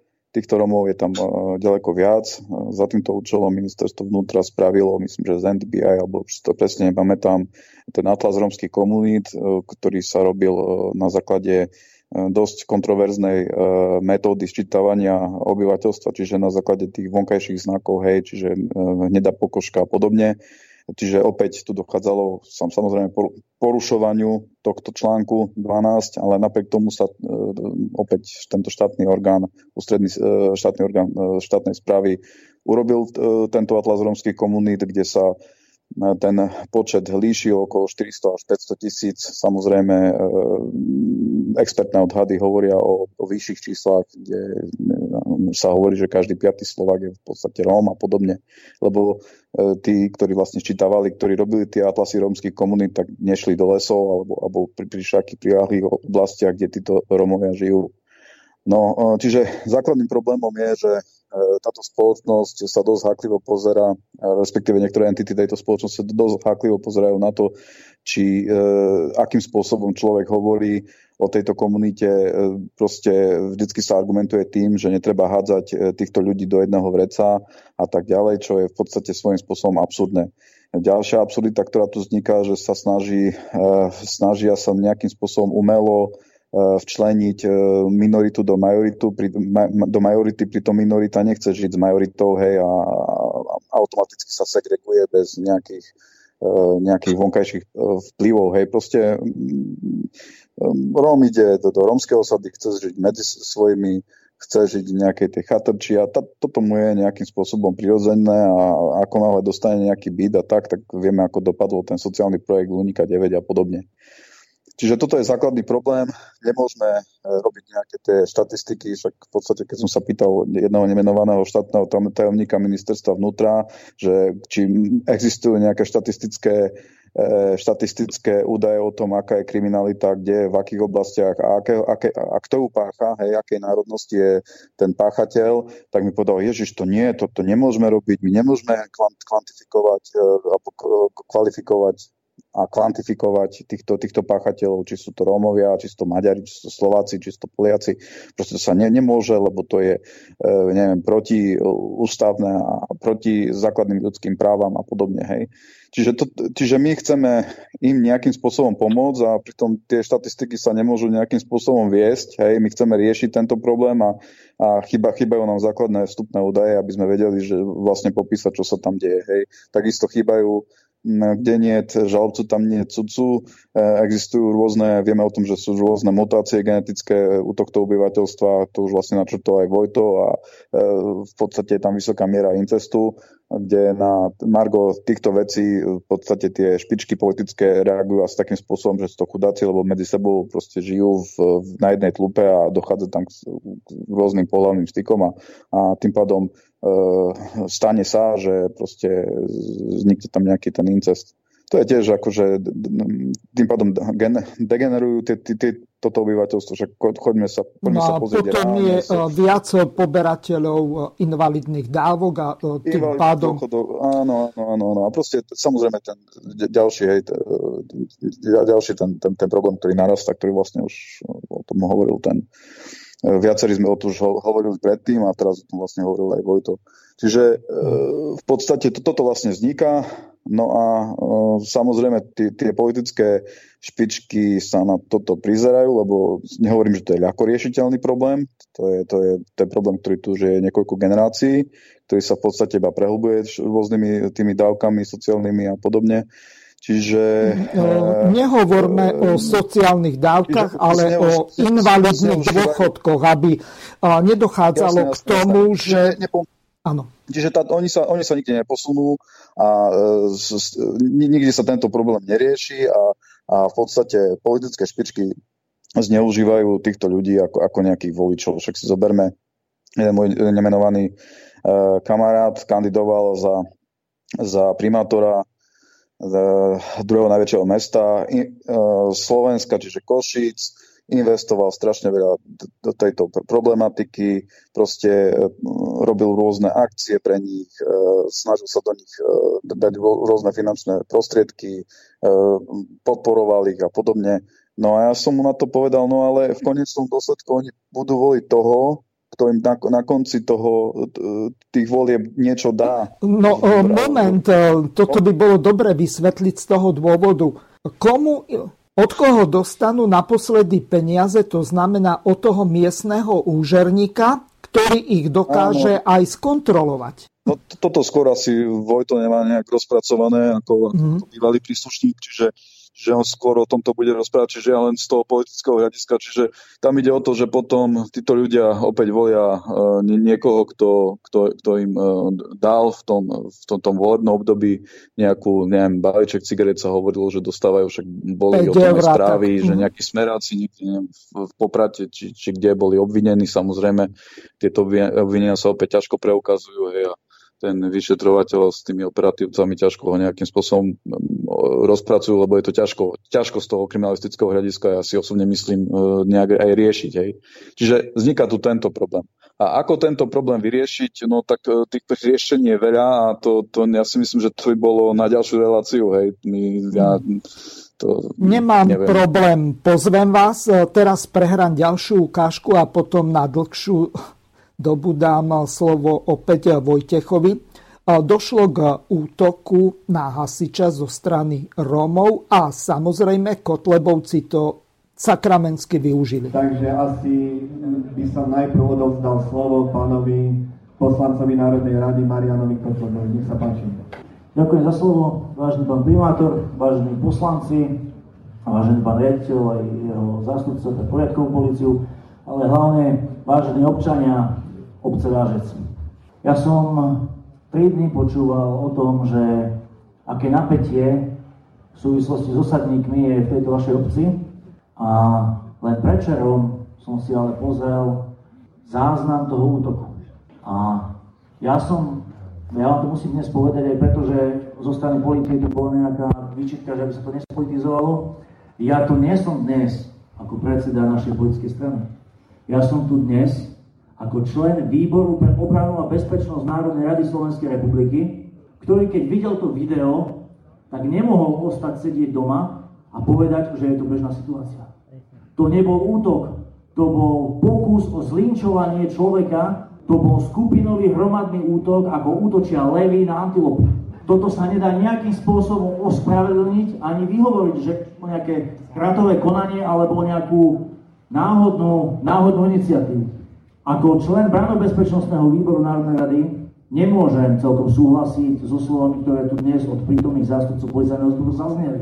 Pretože keď vieme, pani policajti, pani riaditeľia, keď vieme, že v tejto obci je dlhodobý problém s asociálnymi osadníkmi, tak v zmysle zákona o policajnom zbore, nie v zmysle zákona o, obecnom zriadení, je povinnosťou policajného zboru spraviť v rámci prevencie všetko preto, aby nedochádzalo k páchaniu trestnej činnosti. O to viac, ak je tu podozrenie z nápadu násilnej trestnej činnosti, ktorá môže skončiť ťažkými ubliženiami na zdraví alebo aj trvalými následkami.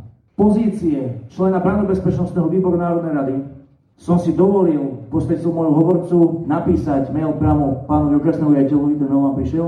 Som rád, že dnes sem prišiel, asi ste ho aj vy, pán starosta, pozývali však. To som myslel, ja som s tým aj čakal, len chcel som to zdupovať, lebo je veľmi dôležité, aby o tom vedel priamo okresný riaditeľ. Dnes, keď sa to tu potvrdilo na tomto zastupiteľstve, ktoré je verejné a je verejným zhromaždením, dnes už polícia nemôže hovoriť o tom, že nevie o týchto problémoch. Polícia musí konať ex ofo, to znamená zo zákona. Polícia nemusí čakať na podnety od vás, od občanov. Polícia, keď vie a vidí a vníma to, a pán riaditeľ poriadkovej policie sám povedal pred chvíľkou, máte to nahrade, že aj on bol za mladých čiastu v tejto obci šikanovaný, bytý, myslel asi tými osadníkmi, tak keď vie, že je tu takýto stav, tak tu malo byť minimálne spravené vysunuté pracovisko. Minimálne spravené vysunuté pracovisko, pretože z pohľadu štátu ja dnes tu rozprávam z pohľadu štátu, my nemôžeme sa pýtať, koľko by stálo takéto pracovisko alebo koľko tabulkových počtov by vzhľadom na krajské riaditeľstvo policajného zboru v Žiline e, muselo tam byť pridelených policajtov. Vás ako občanov, daňových poplatníkov a ľudí, ktorí máte právo na bezpečný a pokojný život, pre seba svoje rodiny, svoje deti, to vôbec nemusí zaujímať. To vôbec nemusí zaujímať. A ja vám chcem povedať, že som sa neprišiel robiť politiku. Ja som si chcel a prišiel som si sem dnes vypočuť návrhy okresného riaditeľa policajného zboru na to, aby sa tu zlepšila situácia, s čím sem prišiel, čo vám to ponúkne, čo chcú zrealizovať, aké opatrenia? A ak nebudem odtiaľ to odchádzať spokojný, aby som v srdci mal ten pokoj, že viem, že sa tu ľuďom nebude ubližovať, tak budúci týždeň pôjde na stretnutie s ministerkou vnútra. Nie je to totiž možné, aby pri takomto skupinovom útoku sa dnes zvažovala väzba pre troch páchateľov. Keď tí ľudia mali byť v OSB všetci a malo sa veľmi jasne a veľmi tvrdo pracovať na tom, aby zistili, kto bol návodca, kto viedol celý ten útok, kto akým spôsobom sa do neho zapojil a či tam náhodou nešlo o rasový motív, či tam nešlo o závažný spôsob konania napríklad z pomsty, či to nebolo spojené s nebezpečným vyhrážaním aj iným ľuďom ako súčasným, aj iným obetiam, iným poškodeným, ako priamo na tom videu jednoducho naozaj sa intenzívne touto vecou zaoberať.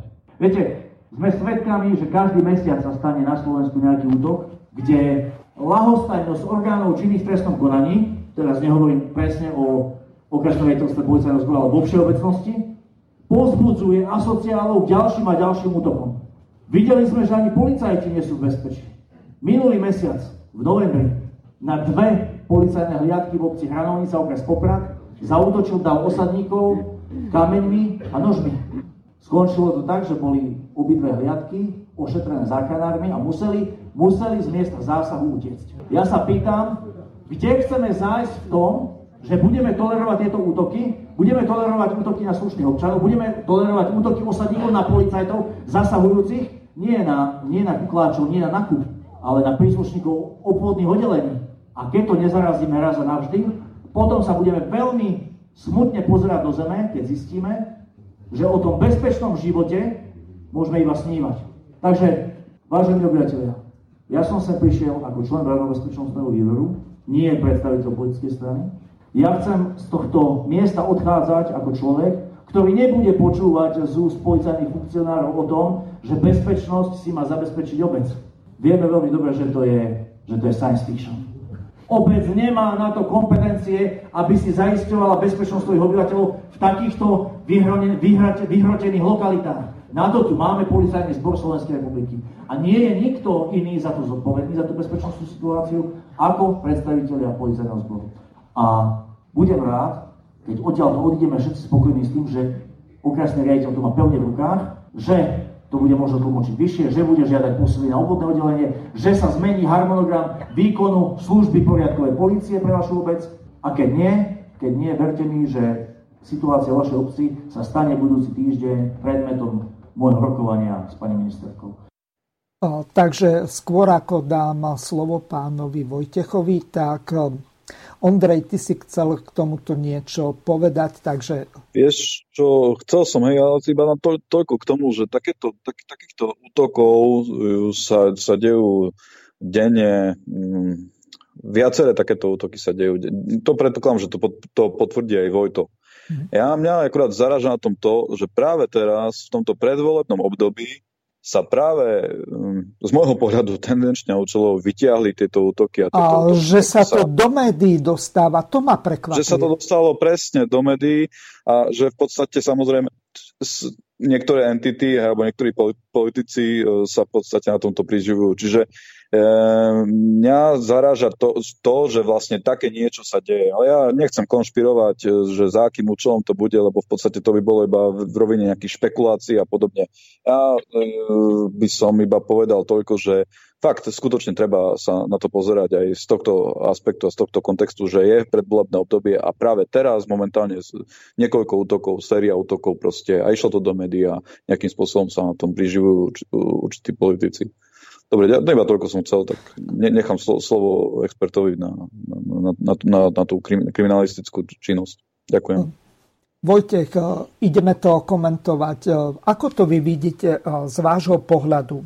Je tej kriminality pred voľbami viacej, alebo sa to len častejšie dostáva do médií, pretože Kotlebovci z pravidla len pred každými voľbami, či sú to do VUC, či sú to komunálne, či sú to do Európskeho parlamentu, tak vyťahujú túto cigánsku kartu, ak to môžem tak zgeneralizovane nazvať, čiže problematiku rómskej kriminality, ak je ich naozaj pol milióna, tak a ešte žijú v extrémnej chudobe, v extrémnom vydieraní tými úžerníkmi, tak je to pochopiteľná vec.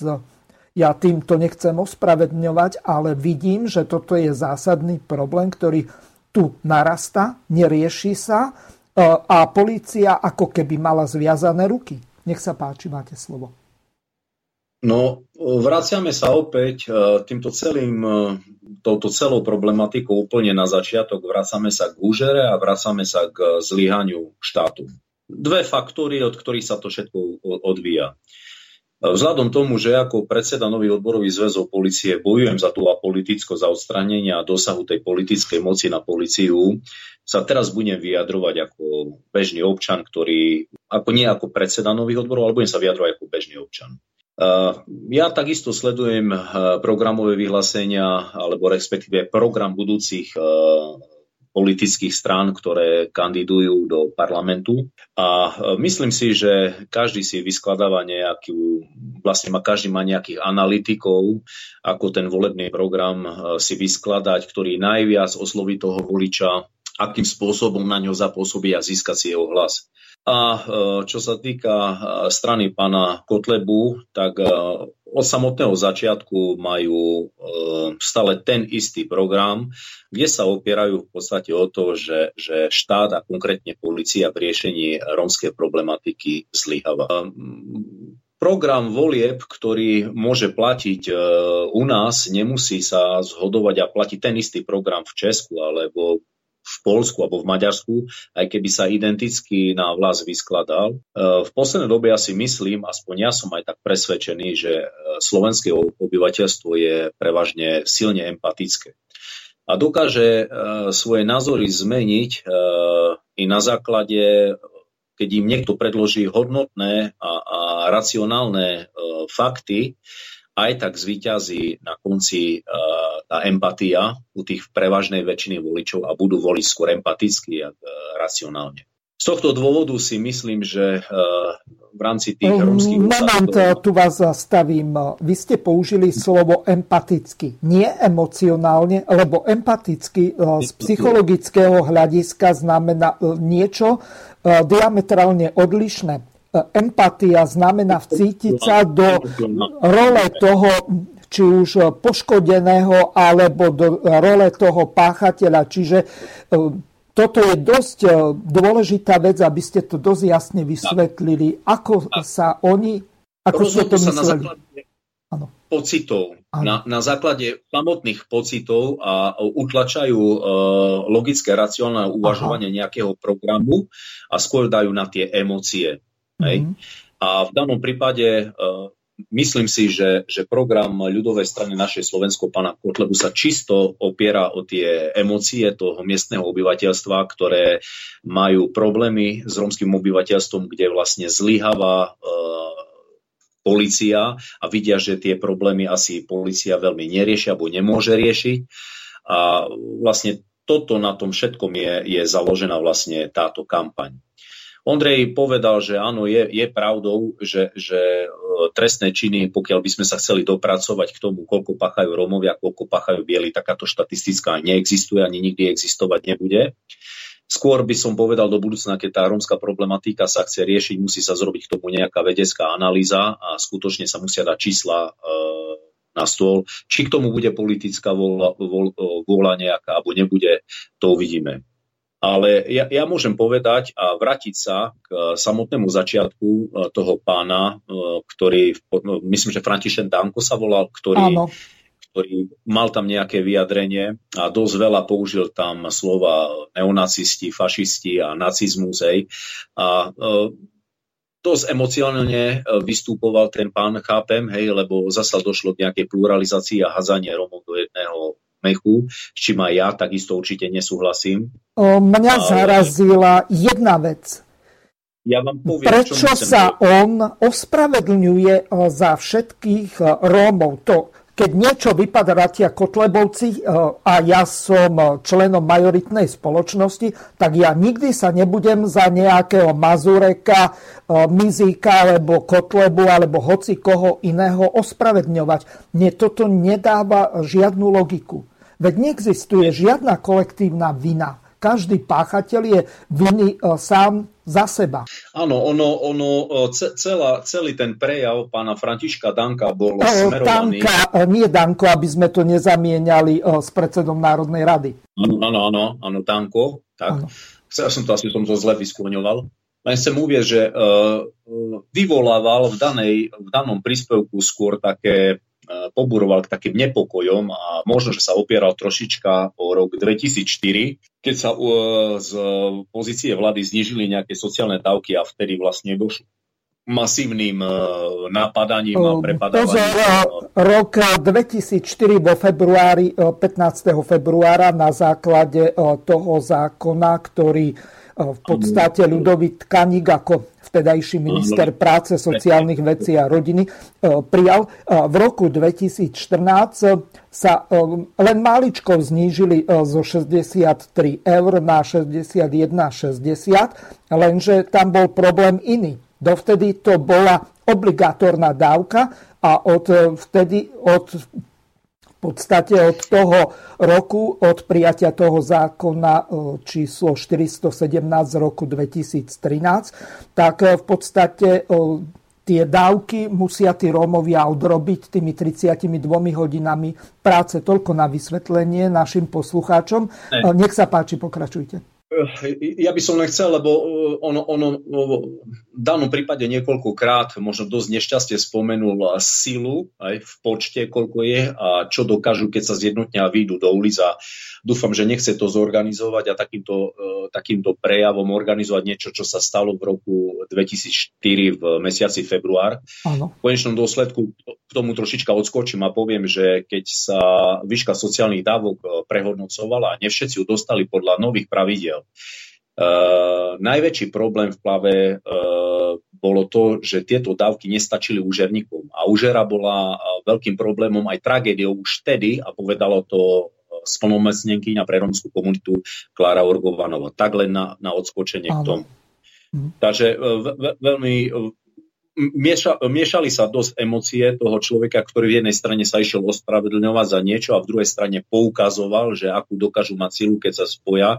Tiež je to trošička nešťastné a hlavne e, tu treba ja keď som robil prednášky na základných a stredných, polica- na stredných školách, ešte ako príslušník policajného zboru, takisto vlastne e, tá, trošička sme aj prednášali o tej právnej vedomosti, hej, a mm. mali sme v triede romské, neromské deti a A základné veci na základnej škole, že čo je demokracia, čo si predstavujú pod demokraciou, tak môžem povedať, že, že dosť sme boli v samotnom pri tej konverzácii alebo tých dialogov, ktoré sme vedli tak sklamaní, lebo niekto opisoval demokraciu slobodom prejavov, tlačem, myslenia, písma, hej, a niekto sa vyjadril, že môže robiť, čo chce, hej, tak uh, sme tam vysvetlili, čo je demokracia, čo je anarchia. Neutočím, kto ako to vnímal, hej. Uh, dneska dosť veľakrát sa vkladá do úz ľuďom, alebo ja si poviem, handlivý výraz, keď urazí chcem hoci toho, že si nacista, alebo si fašista, alebo si neonacista, hej. A keď sa týchto ľudí by som sa pýtal, aby vysvetlili, že, že, že čo tu je nacizmus, hej, tak uh, ja si myslím, že málo kto povie, že to je nejaká Tak vás klamem. Hej toto nevysvetlí ani pali, eh, politológovia, lebo ja som si prečítal skripta z Bansko-Bystrickej politológie od profesora Kulašika. Je to jeden veľký guláš. No len, len ide o to, že, že dneska na základe toho prechádzajú rôzne súdne procesy, rôzne podnety, keď sa niekto niečím označí a dodnes to nie je presne špecifikované a dneska tí politici sa nazývajú takýmto slovom, hej, takže uh, toto je také dosť zaražujúce, že nie je presne vysvetlené, čo to je, ale každého, koho chceme očerniť, tam tú nálepku dáme. Čo sa týka uh, politizovania alebo politizácie tejto situácie, zneužívajú ju rôzne politické strany s cieľom dosiahnuť najvyššieho čísla uh, voličov na svoju stranu. Ja, mňa čo uh, zaujíma a mňa zaujalo, aby, aby konkrétnu koncepciu riešenia tohto problému ktorý teraz ako naťahujú, že ten problém je. Ono v skutočnosti sa bavíme už tu na skoro dve hodiny o tom, že ten problém je ale nejakú koncepciu, aby niekto ukázal, akým spôsobom, tak zatiaľ e, nejakú koncepciu žiadnej politickej e, strany, ktorá kandiduje, ja som nepočul. A môžem povedať, že túto koncepciu, to musí byť jedna obrovská vedecká analýza, na ktorej sa musia podielať všetci.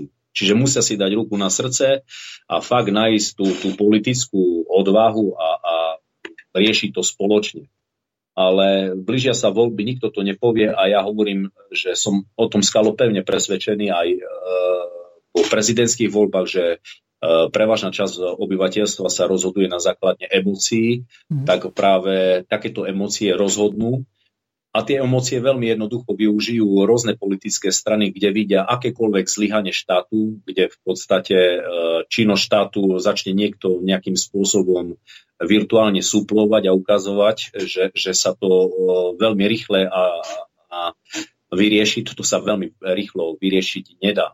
Ale Mňa toto tam, stačí. Uh-huh.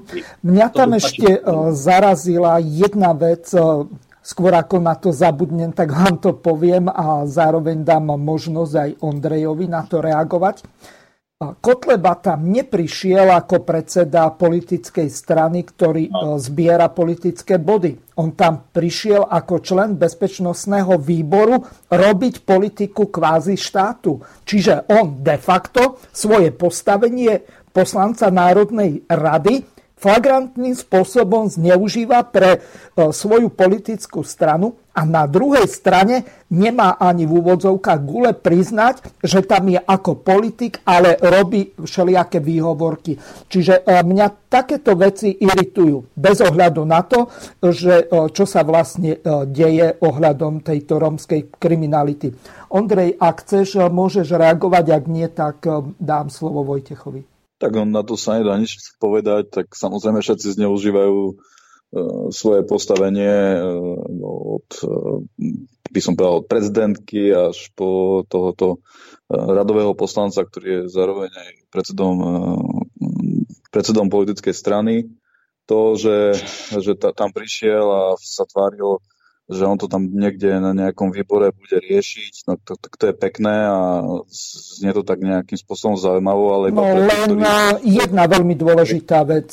Toto nie je problematika týkajúca sa nejakej kriminality. On rieši tam napríklad otázku stiahnutia slovenských vojakov ako člen bezpečnostného výboru napríklad z Iraku.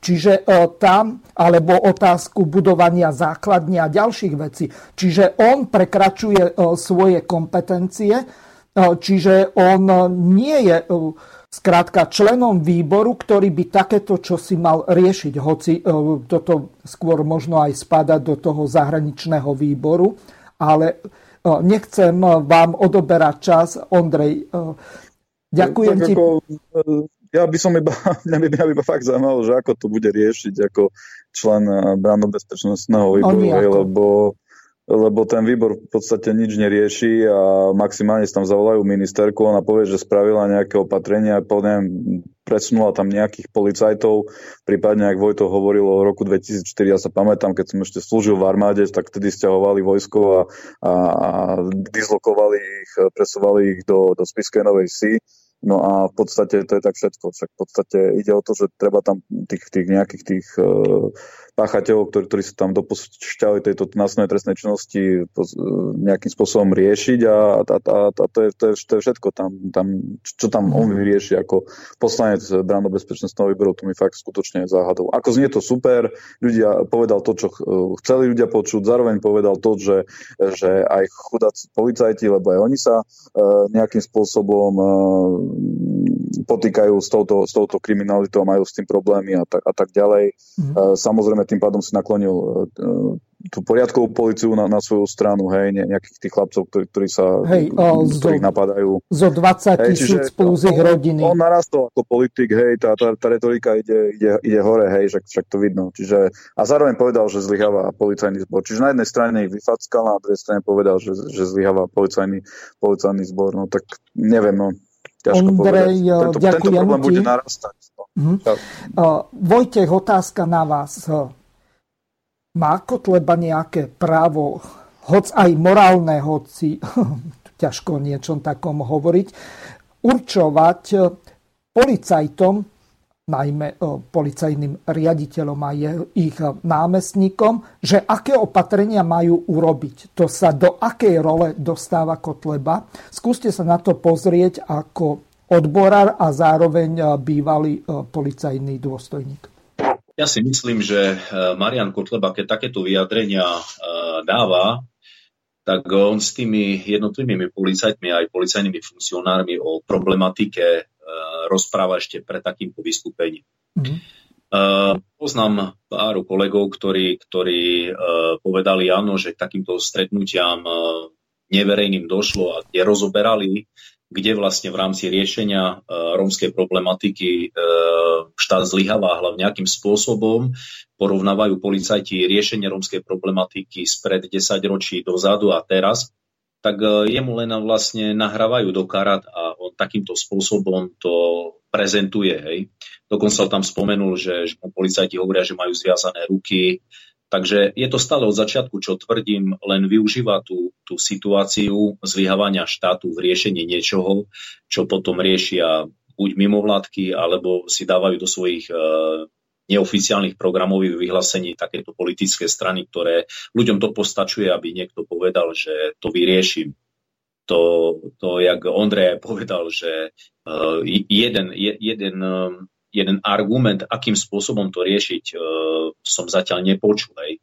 Ja hovorím, že vzhľadom tomu, že zastávam funkciu predsedu nového odborového zväzu policie a k policii by, politike by som sa mal stavať ako apolitický. Tieto všetky moje vyjadrenia, ktoré teraz tu robím, sú e, nezávislé od tej pozície, ktorú e, zastávam. Takže môžem len povedať aj v závere to, že čo som stále hovoril, že e, v danom probléme tohto riešenia musí byť vypracovaná doslova vedecká analýza. Vrácam sa k romskej problematike. A na základe zmapovania musí byť, musí byť dokonale zmapovaná celá, e, celé doterajšie riešenia, ktoré sa daného problému týkali, ako sa, musia sa vyhodnotiť. Hej.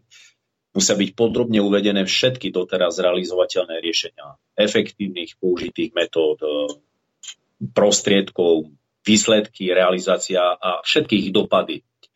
A najdôležitejšími aktérmi vždy, a stále hovorím, musia byť nositelia štátnej e, a samozprávnej moci, ktorí musia e, a majú k tomu všetky možné prostriedky, ktoré my bežní občania nemáme, hej, ako sú legislatívne prostriedky, ekonomické, politické.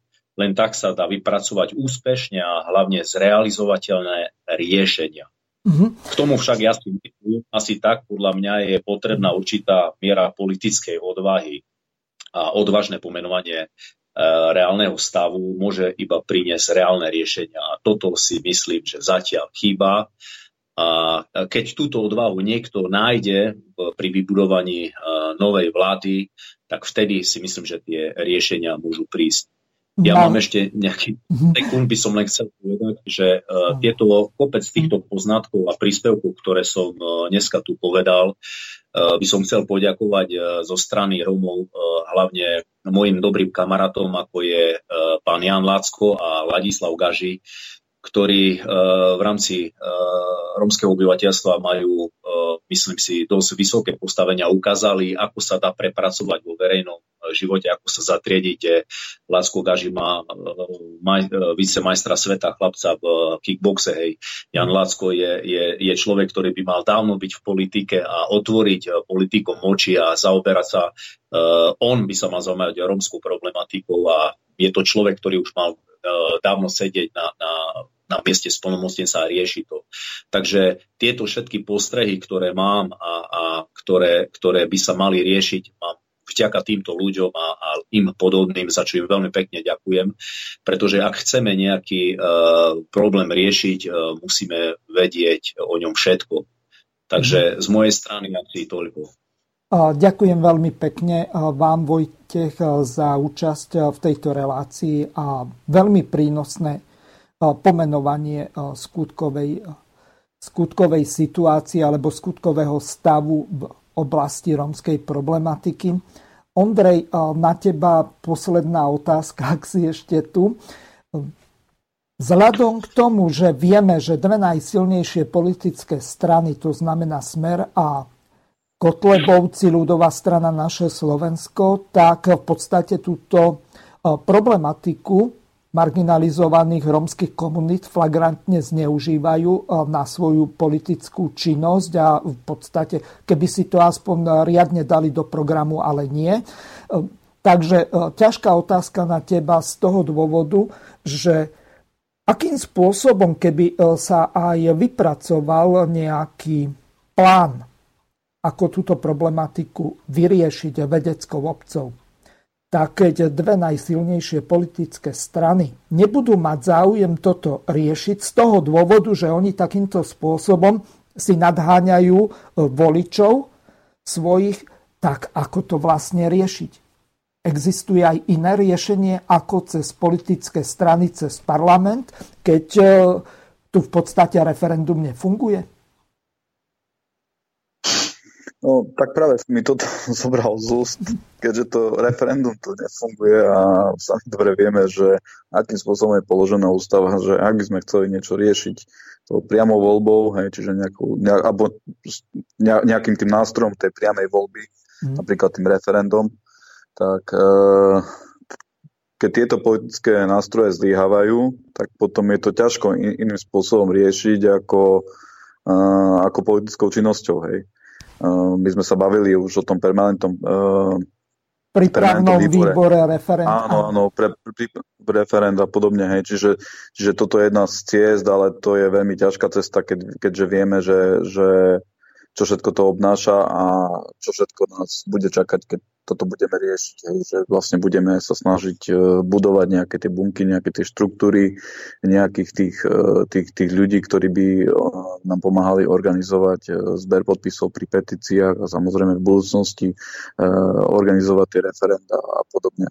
Čiže, čiže toto je tak, taká, taká tá ústavnoprávna možnosť to riešiť. Ďalšia je samozrejme, ja neviem, nejaké štrajky a podobne a samozrejme upozorňovať na to a, a politickou činnosťou, hej. Napríklad ty to riešiš e, ako moderátor, hej, čiže máš záujem, aby, aby, aby v tejto relácii prišli fundovaní ľudia, ako je, ako je pán Vojtech Klužarovský, ktorý má bohaté skúsenosti z toho kriminalistického hľadiska a samozrejme momentálne aj teraz e, má plno známych v tejto oblasti. Hej. Čiže, čiže toto sú tie, tie, tie možnosti, ktoré my momentálne máme, hej, keďže nie sme e, vo vládnúcich stranách.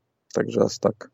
Ďakujem vám obidvom, benovite Vojtechovi Klučarovskému a Ondrejovi Štefikovi za účasť tejto relácii, napriek tomu, že dnes je 6. januára je štátny sviatok troch kráľov. Som veľmi rád, že ste si našli čas. Ospravedňujem sa našim poslucháčom za výpadok v úvode relácie. Samozrejme, táto relácia bude kompletná v archíve, tak si ju môžete od začiatku vypočuť. Lúčim sa s vami a prajem vám príjemné strávenie dnešného sviatočného večera a samozrejme počúvanie ďalších relácií Slobodného vysielača, či už dnes alebo v celom tomto novom roku 2020. Do počutia. Vysielací čas dnešnej relácie veľmi rýchlo uplynul, tak sa s vami zo štúdia Banska Bystrica Juh lúči moderátor a zúkar Miroslav Hazucha, ktorý vás touto reláciou sprevádzal. Vážené poslucháčky a poslucháči, budeme veľmi radi, ak nám zachováte nielen priazeň, ale ak nám aj napíšete vaše podnety a návrhy na zlepšenie relácie lebo bez spätnej väzby nebudeme vedieť relácie zlepšovať, za čo vám vopred veľmi pekne ďakujem. Do počutia. Táto relácia vznikla za podpory dobrovoľných príspevkov našich poslucháčov. I ty sa k ním môžeš pridať. Viac informácií nájdeš na www.slobodnyvysielac.sk Ďakujeme.